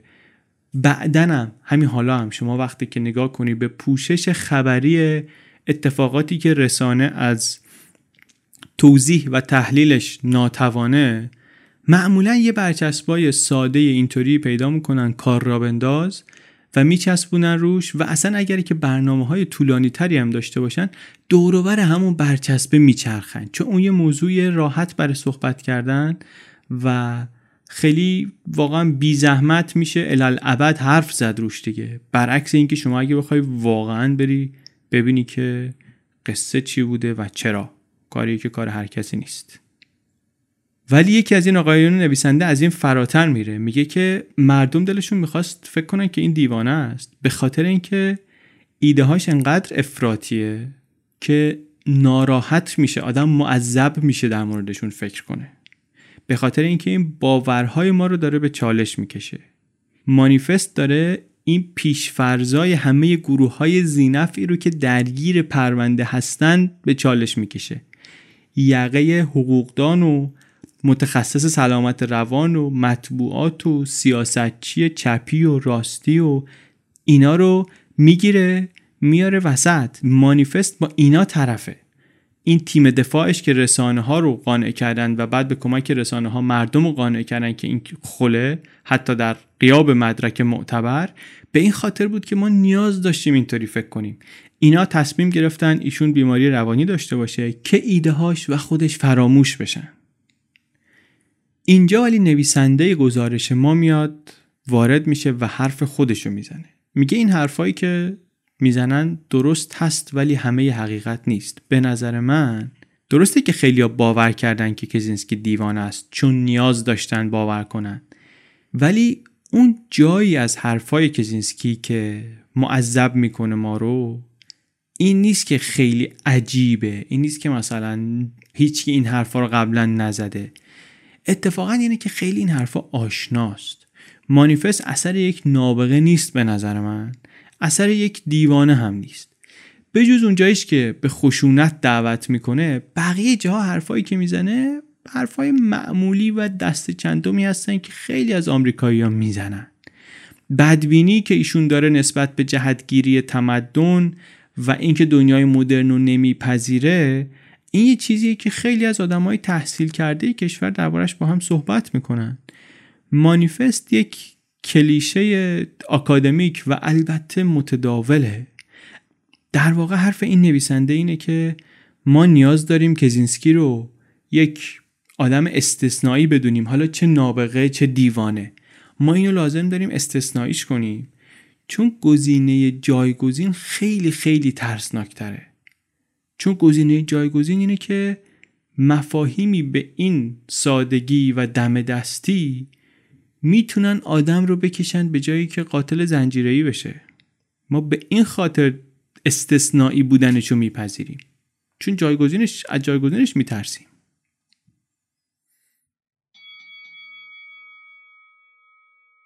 اسپانسر این اپیزود چنل بی پونیشاست. پونیشا سایتیه که کسایی که پروژه هایی دارن برای انجام دادن رو وصل می‌کنه به کسایی که می‌تونن این کارها رو انجام بدن. کارهایی مثل ترجمه، تایپ، برنامه نویسی، طراحی لوگو، طراحی سایت، طراحی گرافیک، ساخت ویدیو، motion، صداگذاری، اینجور کارا. یک سیستم پرداخت امن هم دارن که به صاحب پروژه این اطمینان رو میدی که کارش درست انجام میشه. به انجام دهنده پروژه هم این اطمینان رو میدی که اگه کارش رو دقیق انجام بده دستمزدش رو می‌گیره. برای انجام پروژه هم هیچ نیازی به مراجعه حضوری به هیچ جایی نیست. همه کار آنلاین انجام میشه. و خوبیش اینه که هر کسی هر جا باشه هر زمانی می‌تونه رو هر پروژه‌ای که دوست داره کار کنه. مناسبه برای کسایی که می‌خوان دورکاری کنن اصطلاحا. خود مؤسسین سایت هم این کار می‌کنن. اینا بعد از چند سال اصلا از تهران مهاجرت کردن رفتن یه روستایی نزدیک رشت. از اونجا دارن کارا رو می‌کنن. و کسایی که توی سایت کار می‌کنن هم از راه دور دارن با هم همکاری می‌کنن. 6 ساله داره کار می‌کنه و 170 هزار نفر عضو داره که پروژه می‌ذارن و پروژه انجام میدن. پونیشا یک هدیه هم برای شنونده های چنل بی در نظر گرفته. 50 نفر اولی که از کد تخفیف چنل بی استفاده کنن می‌تونن 100 درصد تخفیف بگیرن. ponisha.ir بعد نویسنده میاد یه مقداری میره توی سالهای دانشجویی که زینسکی بررسی می‌کنه. گفته بودن که اونجا خیلی گوشگیر بود با کسی نمی جوشید میگه اون سالی که این در 16 سالگی رفت هاروارد. دانشجوهای تازه وارد رو که سنشون کمتر بود برای اینکه یهو نرن توی محیط خیلی غیر شخصی خوابگاه اینا رو بردن توی یه جای دیگری که مثلا اینا یکم احساس غریبی کمتری بکنن. انگیزه های خوب و اینا داشتن ولی خیلی به نظر می‌رسه کار فکر شده ای نبود چون باعث شد که این بچههایی که خیلی خرخون بودن و دیرجوش بودن خودشون یه مقدار اینا عملا براشون یه گتو درست بشه. اصلا سختتر بشه جوشیدن با بقیه براشون. یکی از همخوابگاهی های اون موقعش رو هم پیدا کرده نویسنده. اون میگه که اصلا غیر عادی نبود تو خوابگاه ما که این نفر همه وقتش رو تو اتاقش باشه بعد بیاد بره بیرون کتابخونه یا مثلا بره سر کلاس بعدش هم برگرده تو اتاقش. ما اصلا اینطوری زندگی می‌کردیم اونجا. در واقع اینا آدمایی بودن که از های خارج از نیو انگلند آمده بودن اونجا اتاقای تکی داشتن و خب درسشون هم باهوش هم بودن و اومده بودن درس بخونن. خیلی آدمای جدی و ساکتی بودن و عجیب نیست تنها بودنش. حتی نویسنده میگه که اون موقع توی هاروارد خیلی افادهی بودن دانشجوها. یه کسی مثلا تو لباسش یه اشتباه جزئی اگر داشت همه یه طوری نگاش می‌کردن انگار مثلا آدم بی خانمان گوشه خیابونه. و کزینسکی کسی بود که واقعا ظاهر جنده ای داشت همیشه. دو تا شلوار داشت و چند تا پیرن. همش همینا رو میپوشید و روز به روز هم اینا بیشتر از ریخت میافتادن. در واقع نویسنده داره میگه بیاین اغراق نکنیم در منزوی بودنش. این آدم با اون سن کم با این هوش زیاد رفته اونجا به نظرش می‌رسه که این دانشجوهای شیک دیگه ای که خیلی با کلاسن و خیلی با هم خوشحالن و میخندن و اینا اینا خودشون نمی‌دونن چقدر مسخرن. به نظر این اینا یه سری دلقک حوصله سربر بودن. خود کزینسکی درباره هاروارد نوشته که اونجا به من چیزی رو داد که مدت زیادی دنبالش بودم نیاز بهش داشتم بدون اینکه اصلا بدونم چیه. به من کار سخت یاد داد تمرین شدید روی توانایی هام یاد داد انضباط شخصی یاد داد.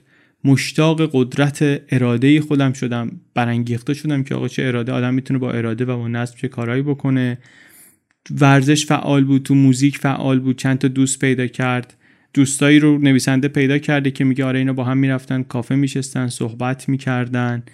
در واقع میگه که بیشتر کسانی که سالهای اولش در هاروارد رو دیدن میگن که تنها بود یعنی میل به تنهایی داشت ولی کاملا متعادل بود.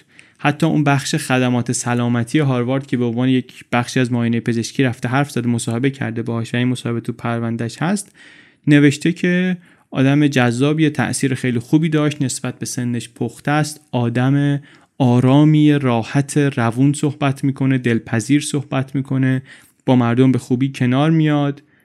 ممکنه خیلی ها رو بشناسه ولی دوست رو خیلی به دقت انتخاب می‌کنه احتمالا کمی کمروه.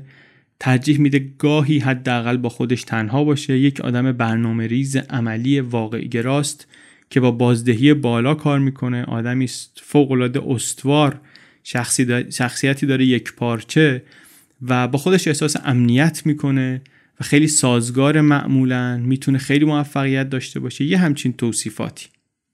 به جز این توی اون پرونده دکتر نوشته مرد جوان و دلپذیریه. زیر سن معمول ورود به کالج به وضوح ریاضیدان خوبیه ولی به نظر می‌رسه که استعدادش بیشتر در این زمینه است. برنامه هاش شفاف نیستن هنوز ولی به نظر می‌رسه که این قابل انتظار باشه. یه کمی کمروه یه کمی کنارگیره ولی نه غیر عادی. می‌تونه یک کارمند منضبطی باشه. بعد کاری که نویسنده می‌کنه اینه که میری خود بچگیشو می‌بینه. توی بچگی ایشون وقتی ده سالش بوده والدینش از شیکاگو میرن اسباب کشی می‌کنن به یه جایی به اسم اورگرین پارک به خاطر اینکه می‌خواستن دوستای سطح بالاتری داشته باشن بچه هاشون اون جایی که میرن خیلی زود به هم میریزه. سال 52 1952 اونجا یه محله چند ملیتی خودش مقدار ایرلندی و ایتالیایی و چک و لهستانی و اینا اونجا هستن. سال 52 دو سال قبل از اینکه دادگاه عالی آمریکا حکم بده که تبعیض نژادی تحصیلی خلاف قانون اساسیه باید قاطی بشن سیاه و سفید و اینها اینا رفتن اورگرین پارک وقتی که این قانون آمد این مثل اعلان جنگ بود برای اینا. اینا همینطوری خوردم شاکی بودن که بچه های سیاه پوست میان اینجا توی پارک های ما میچرخن و مغازه یکی و رستوران یکی و حالا دیگه مدرسه یکی و دیگه ده بیا دیگه ما پس چی میشه مثلا وضعیت ما؟ چرا قاطی باید بشیم؟ خانواده کزینسکی ولی در مسائل نژادی مقداری لیبرال مسلکتر بودن بازتر فکر می‌کردن. همین یه مقداری اونجا باعث سختیشون شد توی جمع سفیدهای دیگه. تصویری که از کودکیش میده اینه که این آقا بالاخره چون بچه بوده که درسش بقیه بهتر بوده توی مدرسه ای که حالا خیلی درس خونم نبودن دیگه. بچه های باحال و محبوب اونایی بودن که تو آستینشون بسته سیگار جاساز می‌کردن. واسه همین اونجا یه حالت تبعید اجتماعی داشته. و خونهشون هم خونه خیلی خوشحالی نبوده. والدینش هم از نظر تحصیلی خیلی تحت فشار میذاشتنش. خود کزینسکی میگه که من اجتماعی نبودم و یه مقدار گوشگیر بودم و اینها. اطلاعات ضد و نقیز یه مقدار. نویسنده میگه من بر اساس اطلاعاتی که جمع کردم تفسیر خودم رو مطرح می‌کنم. مصاحبه هایی که کردم این تفسیر رو تایید می‌کنن و با مدارکی هم که کزینسکی برام فرستاده چک کردم و این تفسیر می‌خونه. میگه بابای این آقا آدمی بود که خودش خوب مطالعه کرده بود. خود ساخته بود از نظر فکری. آدم آزاداندیشی هم بود که در یک جامعه کارگری کاتولیکی زندگی می‌کرد. نمی‌خواست خانوادش متفاوت به نظر برسن. خانواده نامتعارف و عجیب بودن ولی می‌خواستن همرنگ جماعت به نظر برسن. بر همین با اینکه خانواده خودشون به خدا اعتقادی نداشتن گفته بودن به بچه که به مردم بگیم ما مسیحی هستیم و یکتا پرستیم و اینا. سعی می‌کردن هم چهره خوبی از خودشون نشون بدن. همین باعث تنش می‌شد. وقتی که کلاس پنجم معلوم شد آیکیوی این بچه 167 تنشا بیشتر شد کلاس ششم و جهشی خوند. چند تا دوست داشت همونا هم پشت سر گذاشت رفت توی کلاس جدیدی که از همه کوچیکتر بود و هوش برای خانوادهش هوش این شد یک قنیمتی که به اینها موقعیت ویژه ای می‌داد. برای همین هر بهش فشار آوردن که بیشتر درس بخونه گفتن نمره زیر ای نباید داشته باشه و از اون طرف حداقل از نظر کزینسکی باباش روز به روز سردتر می‌شد عیبجوتر می‌شد غیر صمیمیتر می‌شد. دانش آموز سال دوم که بود مدیر دبیرستانشون پیشنهاد کرد که جهشی بخونه دوباره معلم موسیقیش میگه که من التماس می‌کردم به باباش که اجازه چنین کاری رو نده ولی میگه نه اون موفقیت تد براش مهم بود. می‌گفت بره هر چی می‌تونه بره جلوتر. دو سال حالا از همکلاسیاش کوچیکتر بود نسبت به سنش خیلی کوچیکتر بود. بیشتر از پیش ترد شد توی مدرسه و خودش میگه که دشمنی از جانب بچه های دیگه زیاد بود برای من. رفت اون موقع توی کلاس های فوق برنامه شطرنج بیولوژی زبان آلمانی ریاضی سکه جمع می‌کرد یه مدت مطالعه می‌کرد خیلی زیاد در هر زمینه جلو می‌زد. نمایش تاریخ بیولوژی ریاضی تئوری موسیقی می‌خوند. یه قطعات موسیقی خودش مینوشت یه بندی درست کردن ستایی می‌زدن. این موفقیت ها طبیعتا کردش دانش آموز محبوب معلم ها بچه صادقیه می‌گفتن اخلاقش خوبه درسش هم که ماشاءالله دیگه معلم خیلی راضی و خوشحال بودن. حتی حل تمرین می‌شد و کمکشون می‌کرد و از اینجور کارم اینه که وقتی که در 16 سالگی میره هاروارد 16 سالش هم نشده هنوز این به قول یکی از دوستانش میگه که این براش یک سفر نفس بود یه ego trip بود. و میگه بعضی اصرار کردن به باباش که اجازه نده بچه تو این سن بره توی چنین محیطی. خیلی خشکه اونجا ولی فرستادنش. بعد نویسنده یه چیزی رو مطرح می‌کنه که اینم بر من خیلی جالب بود. شاید مشابهش رو ما هم تجربه کرده باشیم به شکل دیگری ولی به یک معنا مشابه. میگه توی اون سالها در دهه پنجاه یه چیزی تو کالج به ما درس می‌دادن به اسم آموزش عمومی. جن اد بهش می‌گفتیم. General Education. این برنامه آموزش عمومی این بود که می‌خوایم آقا ارزش های مشترک اجتماعی رو به بچه ها یاد بدیم. ارزش های مشترکی که اساس دینی هم دارن. اساسشون در سنت یهودی مسیحیه. در واقع دانشجوهای کارشناسی دو جور درس داشتن. درس های عمومی داشتن درس های تخصصی. یکیشون تأکیدش روی ارزش ها بود تاریخ و ارزش ها یکی دیگه نه شناسی بود مستقل از ارزش که اینو توی درس های اختصاصیشون تخصصیشون میخوندن. این در واقع تعادل بین اومانیسم و پوزیتیویسم. جنگ طولانی از اون موقع توی این دانش آموز دانشجو شکل می گرفت انگیزه برنامه انگیزه بالایی بود. میگفتش که این یک دستورالعملی ما باید داشته باشیم برای اینکه یک اصول اخلاقی سازگار با آرمانهای دموکراتیک رو یاد بدیم به نسل آینده. توی آموزش عالی. یعنی تای خط چی می‌خوان؟ می‌خوان درست و غلط رو یاد دانشجو بدن. هم به معنای ریاضیش هم به معنای اخلاقیش. یه کتابی بود آموزش عمومی در یک جامعه آزاد. رنگ جلدش هم قرمز بود بهش می‌گفتن کتاب قرمز. اینو معلم های سرتاسر کشورم داشتن نصف های آمریکا بیشتر از نصف های آمریکا اواسط دهه 50 این برنامه های آموزش عمومی رو ارائه می‌دادن که اساسش هم همین بود. توی هاروارد هم اسمش خیلی افتاد سر زبون ها ولی فلسفه پشتش فهمیده نشد. برای همین به قول نویسنده میگه از اول محکوم به شکست بود. میگه تا سال 50 توی هاروارد دانشکده ها دو تا گروه شده بودن. یه سری اونایی بودن که تجربه جنگ جهانی دوم و مخصوصا بمباران اتمی هیروشیما و ناکازاکی تکونشون داده بود و فکر می‌کردن علم و تکنولوژی تهدیدیه برای ارزش های غربی و حتی برای بقای انسان. و یه سری دیگه که بیشتر بودن فکر می‌کردن که علم رهایی بخشه از خرافات نجاتمون میده و راهی برای پیشرفت. هر دوی اینا توی این برنامه های آموزش عمومی خوراک خودشون رو پیدا کرده بودن. اون بخش بزرگتر که گفتیم که می‌گفتن علم خوب و ما رو از خرافات و اینها رها می‌کنه.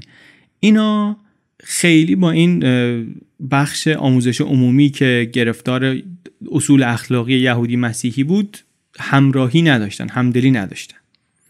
برای همین بیشتر توصیه هایی که این کمیته کتاب قرمز می‌کرد درباره اون قصه ها خیلی اجرایی نشد مقاومت کردن اینا. چون اون کسایی که باید اجرا می‌کردن این برنامه رو اتفاقا نظرشون برعکس بود. می‌خواستن این ارزش های برپایه دین رو تضعیف کنن. مانترای دانشجویان تازه وارد هاروارد این شده بود که قضاوت شخصی تو اصلا نباید به زبون بیاری. ولیو جاجمنت تو باید بذاری کنار. چه توی جلسات خوابگاهی که داشتن دور همی خوابگاهی چه توی برگه امتحانات پایان تر مسیر دانشجوها مسیر جامعه دانشگاهی این بود پوزیتیویسم بود که داشت پیروز می‌شد. پیام پوزیتیویسم هم پیام خوشبینانه بود در ظاهر. میگفتش که علم کمال پذیر اجتناب ناپذیر پیشرفت عقل نیروی رهایی بخش ایمان صرفا خرافات پیشرفت علم در نهایت باعث میشه که ما طبیعت رو کامل بتونیم بفهمیم. ولی این رو هم نشون می‌داد که همه دانش غیر علمی که قبلا جمع شده از جمله ادیان بزرگ فلسفه ها همه همه اینا برای اینه که آداب و رسوم فرهنگی رو به ما نشون بده. اخلاق توجیهی نداره زندگی مثلا هدفی نداره. از این از این حرفا. من اینا رو دارم صحبت می‌کنم. میگم من سوادش رو ندارم. من دارم صرفا این مقاله رو تعریف می‌کنم. برای همین امیدوارم که کسی اگر سوادشو داره یه چیزی رو اینجا مخالفه فکر نکنید که من منبر شخصی رفتم اینجا. مطلقا من هیچی نمی‌دونم. من انقدری می‌دونم که می‌تونم اینها رو بخونم از روش و تعریف کنم. اونقدری که می‌فهمم. همزمان که پوزیتیویسم داره این موعظه ها رو درباره پیشرفت می‌کنه یک مفهوم اذیت کننده ای در دل خودش داره که میگه که عقل مطلق به ناامیدی مطلق منجر میشه. دیوانگی زایده تخیل نیست زایده عقله اونی که دیوانه میشه شاعر نیست اونی که دیوانه میشه اتفاقا ریاضیدان است. برای همین نویسنده میگه که این جن این آموزش های عمومی اینا رو ما این ماهایی رو که اون زمان در لیسانس بودیم دچار مشکل مضاعف بدبینی هم کرد. ما از اومانیستا یاد گرفتیم که علم تمدن رو تهدید می‌کنه. از دانشمندا یاد گرفتیم علم رو نمیشه متوقف کرد. این دوتا رو کنار هم که می‌ذاریم می‌بینیم که اینا دارن تلویحا میگن که امیدی نیست. آموزش عمومی در هاروارد باعث ایجاد ناامیدی شد. این فرهنگ ناامیدی البته محدود به هاروارد نبود. این یه پدیده عمومی بود در روشنفکران سرتاسر سر دنیای غرب. ولی تو هاروارد خیلی متمرکزتر وجود داشت. و هاروارد اون جایی بود که بنده نویسنده و آقای تد کزینسکی خودمون رو پیدا کردیم.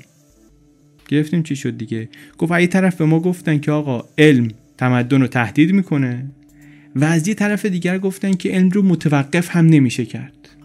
خب یعنی آینده مشخصه دیگه آینده نابودیه. 10. By feelings of inferiority we mean not only inferiority feelings in the strict sense but a whole spectrum of related traits, low self-esteem, feelings of powerlessness, depressive tendencies, defeatism, guilt, self-hatred, etc. We argue that modern leftists tend to have some such feelings, possibly more or less repressed, and that these feelings are decisive in determining the direction of modern leftism.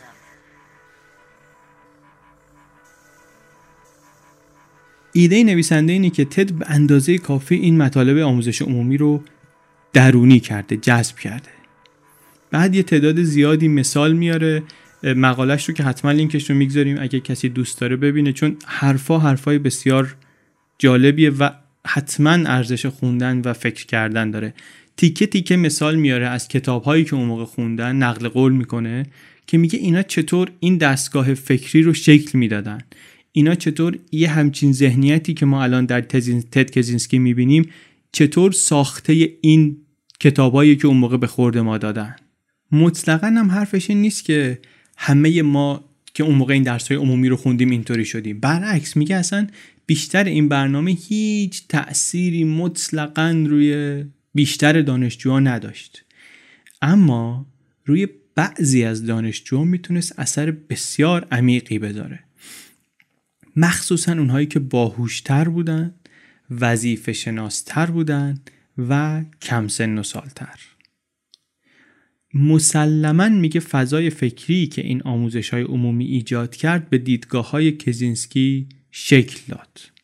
چون در حال رشد بود تازه دیدگاهاش در حال شکل گرفتن بود.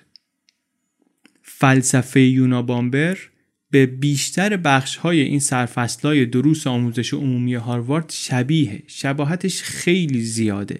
پیام ضد تکنولوژی که داره ترسیم ناامید کننده ای که از نیروهای شیطانی زیر پوسته تمدن داره.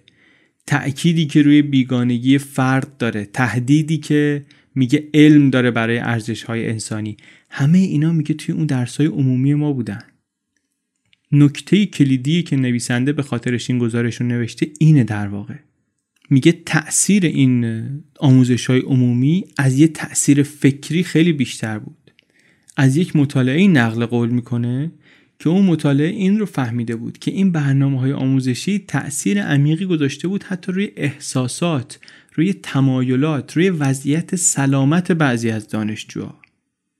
در واقع میگه که معمولا پیشرفت آدما توی دانشگاه اینطوری بود که از اون نگاه ساده انگارانه دوگانه بینی که این غلط این درسته دنیا غلط و درست داره خیر و شر داره دوست و دشمن داره معمولا میان توی دانشگاه های علوم اجتماعی علوم انسانی انسانشناسی یاد می‌گیرن که حقیقت نسبیه. بیشترشون اینو قبول می‌کنن یه دی ولی قبول نمی‌کنن سفتن میچسبن به اون نگاه مطلقی که دارن به دنیا. اینا اونایی هستن که هنوز به نظرشون میاد که علوم و ریاضیات امید میارن به این دنیا.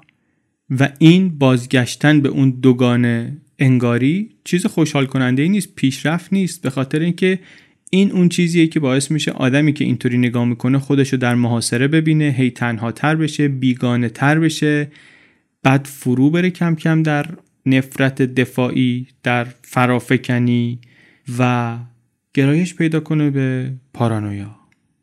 کزینسکی نوشته هاش رو که بخونیم خیلی واضحه که پیچیدگی و نسبیتی رو که علوم اجتماعی دارن و علوم انسانی دارن رد می‌کنه. پیام ضد تکنولوژی درس های عمومیش رو پذیرفته. اون شناخت دوگانه ریاضی رو دوست و دشمن بد و خوب خیر و شر اینو پذیرفته. مجذوب پیام پوزیتیویسم شده که میگه که همونطور که کزینسکی بعدا نوشت اخلاق هیچ توجیه منطقی نداره. وقتی که درباره این دوره در هاروارد صحبت می‌کنه اون وقت نویسنده میره دوباره سراغ آقای ماوری استاد دانشکده روابط اجتماعی در هاروارد. میگه این آدم بیش از هر کس دیگه تجسم جنگ بین علم بود و این علوم انسانی. یک آدم نیویورکی پولدار اشراف زاده که هم دانشمند بود خودش هم اومانیست بود. در دوران سلاحهای اتمی نگران آینده تمدن بشری بود. از اینایی بود که طرفدار این بودن که یک حکومت جهانی وارد باید درست بشه. میگه که آره نتیجه این بمب اتم نتیجه منطقی و قابل پیش بینی مسیریه که ما 100 سال دیوانوار داشتیم دنبال می‌کردیم. انتخابی که انسانیت الان باهاش مواجه شده اینه که یا یه دنیا یا هیچ دنیایی. ولی کماکان ایشون ایمان عمیقی هم داره به علم. در واقع میگه دوای این وضعیت همینه که ما می‌تونیم به کمک علم شخصیت انسان رو عوض کنیم. انسان ملی رو می‌تونیم تبدیل کنیم به انسان جهانی. چنین امکانی رو میگه گذشتگان نداشتن. راز موفقیت روابط بین مردم و جوامع و ملت ها رو یاد بگیریم و اینو یاد بقیه بدیم. آدم جالبیه این آقای ماوری. یک زندگی نامه هم ازش در سال 92 نوشته شده. من لینکش رو می‌گذارم. اگر کسی خواست بتونه ببینه. زمان جنگم توی سازمانی کار می‌کرد که بعدا CIA جایگزینش شد و کارش این بوده که یه آزمایشی طراحی کنه یه سیستمی درست کنه که اینا بتونن ببینن یه سرباز تازه وارد چقدر آماده است برای تحمل فشار برای قدرت رهبری. در برابر الکل چقدر مقاومه؟ چقدر می‌تونه حرفه ای دروغ بگه؟ چطوری می‌تونه مثلا شخصیت این نفر رو از رو لباسش بفهمه؟ از این جور کارا. این آزمایشی که طراحی کرد بعدا جزء سیستم شد. یکی از آزمایش هایی که توی این سیستم طراحی کرد این بود که ببینن متقاضی ها تا چه حد در برابر بازجویی می‌تونن دوام بیارن. در واقع انتخاب افراد برای عملیات مخفیانه. ارزیابی افراد برای عملیات محرمانه. کارشون این بود. شرایط سخت رو شبیه سازی می‌کردن می‌رفته طرف مثلا اتاق زیر زمین یه صدایی از تو اتاق بهش می‌گفته که بیاد تو دستور می‌داده بعد می‌رفته تو نور شدید نورافکن میخورده تو صورتش یه لحظه کورش می‌کرده بقیه اتاق تاریک بوده. میشسته گروه بازجوها رو پشت نورافکن نشستن درست نمی‌تونسته ببینه با تحکم بهش دستور می‌دادن. وقتی میشینه می‌دیده که یه طوریه که تمام نور نورافکن مثلا رو صورتش. از این چیزهایی که احتمالا الان دیگه زیاد شنیدیم یا حداقل ممکنه دیده باشیم این طرف اون طرف توی فیلم ها بعد سوالا هم اول لحنشون آرام همدلانه است آسونگیرن که التماد جلب بشه. بعد کم کم صدا اوج می‌گیره. بعد وقتی که مثلا یه اختلافی پیش بیاد صدا بالاتر میره و بعد سرزنش و بعد حرفای زننده و بعد زیر مشت و لگد. دروغ داری میگی از اینجور حرفا.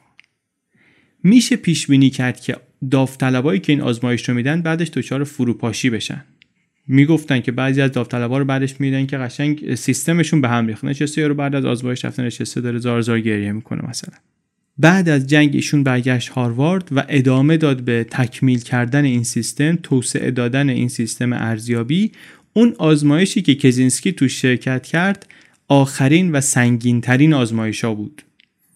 نویسنده مقاله ما میگه که دو تا جریان رشد با هم تلاقی کردن کزینسکی رو تبدیل کردن به یونابامبر یکیشون جریان شخصی بود که اساسش اون خشم کزینسکی بود از خانواده و کسانی که احساس می‌کرد نادیده گرفتنش یا اذیتش کردن. و جریان دیگه ریشه می‌گرفت از انتقاد فلسفیش به جامعه و به نهادهای جامعه. اون فرهنگ یأسی که در هاروارد و بعد از هاروارد باهاش مواجه شده بود. آزمایش ماری هر دو جزء روانی و فلسفی رو داشت توی خودش و به احتمال زیاد هر دوی اینها رو تشدید کرده و تغذیه کرده. تجربیاتش اینطوری شکل دادن در هاروارد به خشمش و معقولش کردن منطقیش کردن. برای همین وقتی که فارغ التحصیل شد دیگه همه مقدمات یونابامبر شدن اومده بودن سر جای خودشون نشسته بودن. توی زندگی نامش هم نوشته که تا قبل از 27 سالگی من فهمیدم که آدم خواهم کشت. آدم می‌کشم ولی حداقل یه کمی تلاش می‌کنم که پیدام نکنن که بتونم دوباره بکشم. در تابستون 66 چهار سال میگذره از اینکه به عنوان دانشجوی فارغ التحصیل داره در دانشگاه میشیگان درس میده. که اتفاقا اونجا هم دانشجوها وقتی که ارزیابی کردن می‌گفتن که استاد خوبیه برنامه هاش رو دیگه داره نهایی می‌کنه هم برای ادامه دادن اون فلسفهش توسعه دادن فلسفهش هم برای رفتن به جنگل. اون برکلی رفتنش هم برای این نبود که بره یک شغل آکادمیک شروع کنه یک کریر آکادمیک مثلا الان شروع کنه. بلکه می‌خواست بره به اندازه کافی برای در جنگل زندگی کردن و خورد و خوراکش پول جمع کنه. یعنی تقریبا خیلی زود معلوم شد که چی کار می‌خواد بکنه اگر که فاصله افتاد به خاطر این بود که داشت خودش رو آماده می‌کرد 3. If the system breaks down the consequences will still be very painful. But the bigger the system grows the more disastrous the results of its breakdown will be, so if it is to break down it had best break down sooner rather than later. 4. We therefore advocate a revolution against the industrial system. This revolution may or may not make use of violence, it may be sudden or it may be a relatively gradual process spanning a few decades. We can't predict any of that. But we do outline in a very general way the measures that those who hate the industrial system should take in order to prepare the way for a revolution against that form of society. This is not to be a political revolution. Its object will be to overthrow not governments but the economic and technological basis of the present society.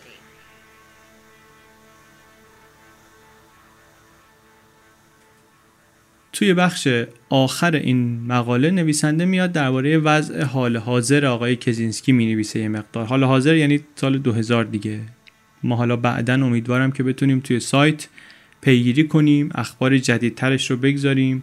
چیزای تازه تری که آمده ظرف این سالهای اخیر درباره کزینسکی و وضعیتش جمع کنیم منعکس کنیم. ولی این برمیگرده به همون زمان نوشته شدن مقاله. میگه که این شده رهبر در تبعید جنبش آنارشیست سبز. ارتباطش رو سعی می‌کنه با آنارشیستا حفظ کنه. مانیفستش رو می‌خونن توی دانشگاه ها خیلی از آمریکایی‌ها پیامش رو پذیرفتن و میپذیرن.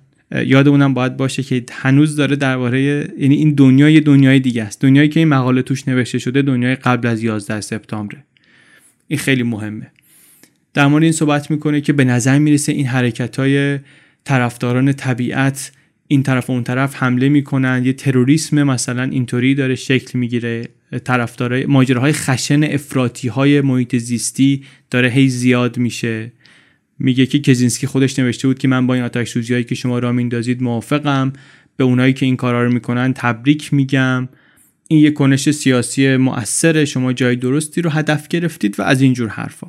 و خلاصه یه چهره رهبری داره پیدا می‌کنه. حداقل سعی می‌کنه که دورا دور تایید کنه این کارهایی رو که طرفداران محیط زیست می‌کنن کارهای خشنی که می‌کنن یا می‌کردن اون موقع. داستان واقعی تد کزینسکی نویسنده میگه داستانی از طبیعت شیطان مدرن. شیطانی که وجودش به خاطر اون نیروی ویران کننده عقل ماست و تمایل مقرورانمون به اینکه آرمان هامون یه جایی باشه بالاتر از انسان معمولی. چون ما توانایی داریم که فکر کنیم نظریه ها و فلسفه هایی بپروریم که خشونت رو قتل رو ترویج میدن که مثلا جلوی یه بیعدالتی رو بگیرن یا جلوی یه بحران فرضی رو بگیرن یا مثلا برای مشکلات دنیا یک راه حل نهایی پیدا کنن. اینطوری انتظاعی می‌کنیم دشمنمون رو از انسانیت توهی می‌کنیم که بتونیم مثل راسکولنیکوف در جنایت مکافات بگیم آخرش که من یک انسان رو نکشتم من یک قاعده کلی رو کشتم. بدترین آدمایی که اومدن دست جمعی آدم کشتن در تاریخ مدرن اینا رو نظریه ها و فلسفه ها و ایدئولوژی های هدایت کرده بودن که قربانیانشون رو تبدیل کردن به مفاهیمی فاقد شخصیت که راحتتر بتونن بکشنشون. هشدار میده نویسنده که شرایطی که این خشونت رو تولید می‌کنه هنوز در حال رشده. آمریکایی‌های طبقه متوسط بیشترشون مخصوصا تحصیل کرده های نخبه هرچند از نظر تاریخی خیلی ثروتمند شدن ولی هنوز گرفتار ناامیدی هستند. سیستم آموزشی همچنان چشماندازی که از آینده میده غمانگیزه. ایدئولوژی های منحرف کننده که همش وعده های دروغ میدن برای راه حل های سریع از طریق خشونت همش دارن تکثیر میشن با وجود اینکه بیشتر آمریکایی‌ها کارهای تروریستی رو محکوم می‌کنن به شدت ولی در واقع فقط اونایی رو دارن محکوم می‌کنن که انگیزه سیاسی پشتشون رو قبول ندارن. اگر که وحشیگری باشه که به اسم آرمانی انجام بشه که خودشون قبول دارن چششون رو میبندن روش. از این گذشته خیلی وقتا خشونت تا وقتی که به قتل منجر نشه و از اون طرف به دلیلی هم انجام شده باشه که مورد حمایتشون باشه نسبتا مشکلی باهاش ندارن. مثلا حمله تروریستی به اوکلاهاما سیتی به مرکز تجارت جهانی اینها آمریکایی‌ها متحد میشن و خیلی راحت براشون که اینها رو محکومشون کنن. چون تعداد کسایی که اهداف بمبگذاران رو قبول دارن کمه. بمبگذارا مثلا هدفشون اینه که دولت آمریکا رو نابود کنن ساقط کنن. تعداد آدمایی که اینو قبول دارن کمه برای همین راحت می‌تونن محکومش کنن. همدلی ملی و اینا هم درست بشه. ولی مثلا کلی از محافظه کارا به نظر می‌رسه با بمبگذاری توی جاهای مراکز ضد سخت جنین مشکلی ندارن. یا مثلا خیلی از لیبرال ها به نظر می‌رسه که میبخشن یا نادیده می‌گیرن این خشونتی رو که به خاطر دفاع از حقوق حیوانات یا به خاطر حفظ محیط زیست داره انجام میشه. از این نظر که این خشونت ها داره زیاد میشه و داره کمابیش پذیرفته میشه در جامعه. حداقل میگم اون موقعی که مثلا با پیش زمینه فکریش خیلی مردم مشکل ندارن نویسنده میگه من احساس می‌کنم که کزینسکی داره به اون پیشگویی که داشت می‌رسه و داره خوشحال میشه. چون خودش هم میگه توی یکی از نامه ها بر من نوشته بود که جامعه داره به سوی یک وضعیت پیشا انقلابی حرکت می‌کنه. منظورش هم از وضعیت پیشا انقلابی این نیست که مثلا انقلاب اجتناب ناپذیر باشه. ولی میگه انقلاب میشه یک احتمال واقع بینانه. از این زاویه اگه نگاه کنیم به نظر می‌رسه که بقیه جامعه خیلی از کزینسکی عقبتر نیستن. و به قول نویسنده آقای ماری وقتی که داشت حرف می‌زد از انسان جهانی جدید یه همچین جهانی و یه همچین انسانی تو ذهنش نبود.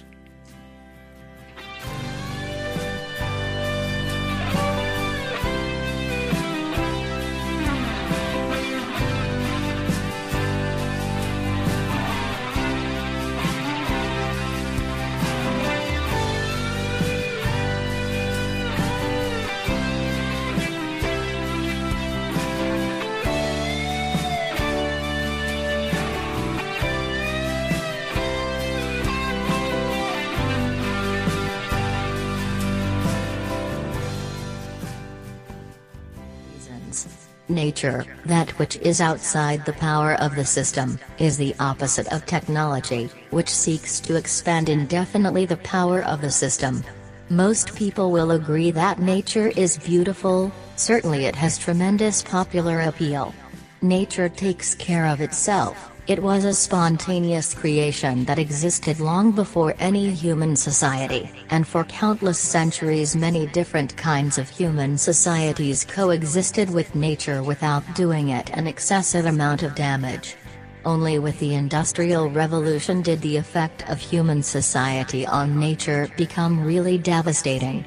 To relieve the pressure on nature it is not necessary to create a special kind of social system, it is only necessary to get rid of industrial society. Granted, this will not solve all problems. Industrial society has already done tremendous damage to nature and it will take a very long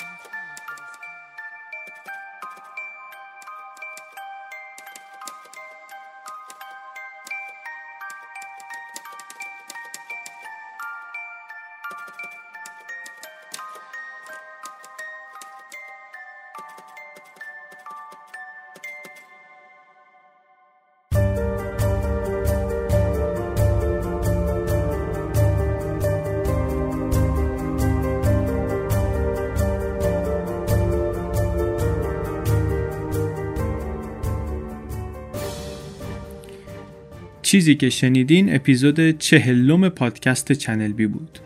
این اپیزود چنل بی رو من علی بندری به کمک امید صدیقفر و صفورا رهبری تولید کردیم. چند تا نکته تکمیلی بگیم قبل از اینکه بریم توی مؤخره پادکست. یک اینکه درباره وکیل تد کزینسکی حرف زدیم. گفتیم که این اسکیزوفرنیک بودنش کلا برنامه وکیل و برادرهاش بوده. این وکیله می‌دونین کیه؟ وکیل خانم جودی کلارکه. اپیزود چهار یادتونه؟ بدترین بدترین ها این خانم وکیل جوهر سارنایف بود و اون اپیزود در واقع بیش از اینکه درباره جوهر باشه درباره جودی کلارک بود. آدمی بود. به نظر بنده بسیار جالب و اونجا به تفصیل ازش گفتیم. فکر کنم حتی تو اون اپیزود هم اشاره کردیم به اسم تد کزینسکی ولی خب من یادم رفت اون موقعی که داشتم اپیزود رو تعریف می‌کردم اینو حواسم نبود که بگم. بعدا امید یادآوری کرد و گذاشتیم توی مؤخر خلاصه بدونید که این وکیل همونه. نکته دیگر این که یه چیزی که یکی دو سال پیش آمد بیرون خبرش این که در سالهای اول زندانی بودنش آقای کزینسکی رفاقت مبسوطی به هم زده بوده با رمزی یوسف و با تیموتی مکوی دو تا از معروفترین و تاریخی ترین بمبگذارهای آمریکا بمبگذارهای اوکلاهاما سیتی و انفجار ورد ترید سنتر مرکز تجارت جهانی. نه اتفاق 11 سپتامبر نه دیگه بمبگذاری 1993 با اینا خیلی دوست شده بوده. نکته دیگر این که مجموعه همه مکاتباتی رو که کزینسکی از زمان دستگیریش تا حالا داشته با بیش از 400 نفر آدم از جمله همه مکاتبات حقوقی و نامه هاش با دوستاش و با دیگران اینها رو کتابخانه دانشگاه میشیگان داره نگهداری می‌کنه. همش اونجا هست. اسم آدم های طرف مکاتبهش رو ولی تا سال 2049 محفوظ نگه خواهند داشت و افشا نمی‌کنن دیگر اینکه کلی مقاله منتشر شده از آقای کجینسکی هست در زمینه ریاضیات. لیستشون توی ویکیپدیاش هست. می‌تونید ببینید. ویکیپدیای فارسی هم مدخلی داره برای تد کزینسکی که جای کامل شدن خیلی داره. می‌تونه خیلی غنیتر از اینی بشه که الان هست. کسانی که می‌تونن امیدوارم که دریغ نکنن و این رو یک کمکی به پادکست تلقی کنن. لینک صفحه ویکیپدیاش رو هم می‌گذاریم توی توضیحات پادکست. برن اونجا و زحمتش رو بکشن. یک درخواست دارم من آخر اپیزود چهل از کسایی که دوست دارن کمک کنن به پادکست. و می‌تونن سه دقیقه برای چنل بی وقت بگذارن. اونم این که ما یک فرم نظرسنجی درست کردیم آنلاین برای اینکه ببینیم چه جور مخاطبی داریم. یه سری سوال می‌پرسیم سن و جنسیت و تحصیلات و اینجور چیزها. اصلش اینه که کمکمون می‌کنه در انتخاب اسپانسر. هرچی شنونده های بیشتری بتونن این رو پر کنن اطلاعات ما از اینکه چه جور آدم هایی دارن بیشتر گوش می‌کنن یه خورده دقیق تر میشه و اسپانسرها راحت تر می‌تونن تصمیم بگیرن و ما می‌تونیم تیزری بدیم که مناسب تر باشه متناسب تر باشه با مخاطبمون دیگه. لینکش رو توی توضیحات این اپیزود می‌گذاریم. توی اپ پادکستتون می‌تونید ببینید یا توی تلگرام یا توی ناملیک یا توی سایت خودمون channelbpodcasts.com خیلی خیلی کمک بزرگه واقعا به ما. اگر بتونید این رو پر کنید فکر می‌کنم مثلا برای چند هفته ای هم باز بگذاریم نظرسنجی رو و بعد اطلاعاتش رو جمع کنیم و یه تحلیلی بتونیم روش داشته باشیم. امیدوارم که واقعا پادکست های فارسی اسپانسر های خوب پیدا کنن و اینطوری به پادکست فارسی رشد کنه. این تقریبا تنها راه رشده که مخاطب زیاد بشه و آگهی دهنده ها متوجه بشن که مخاطب خوبی هست اینجا و بیان آگهی بدن.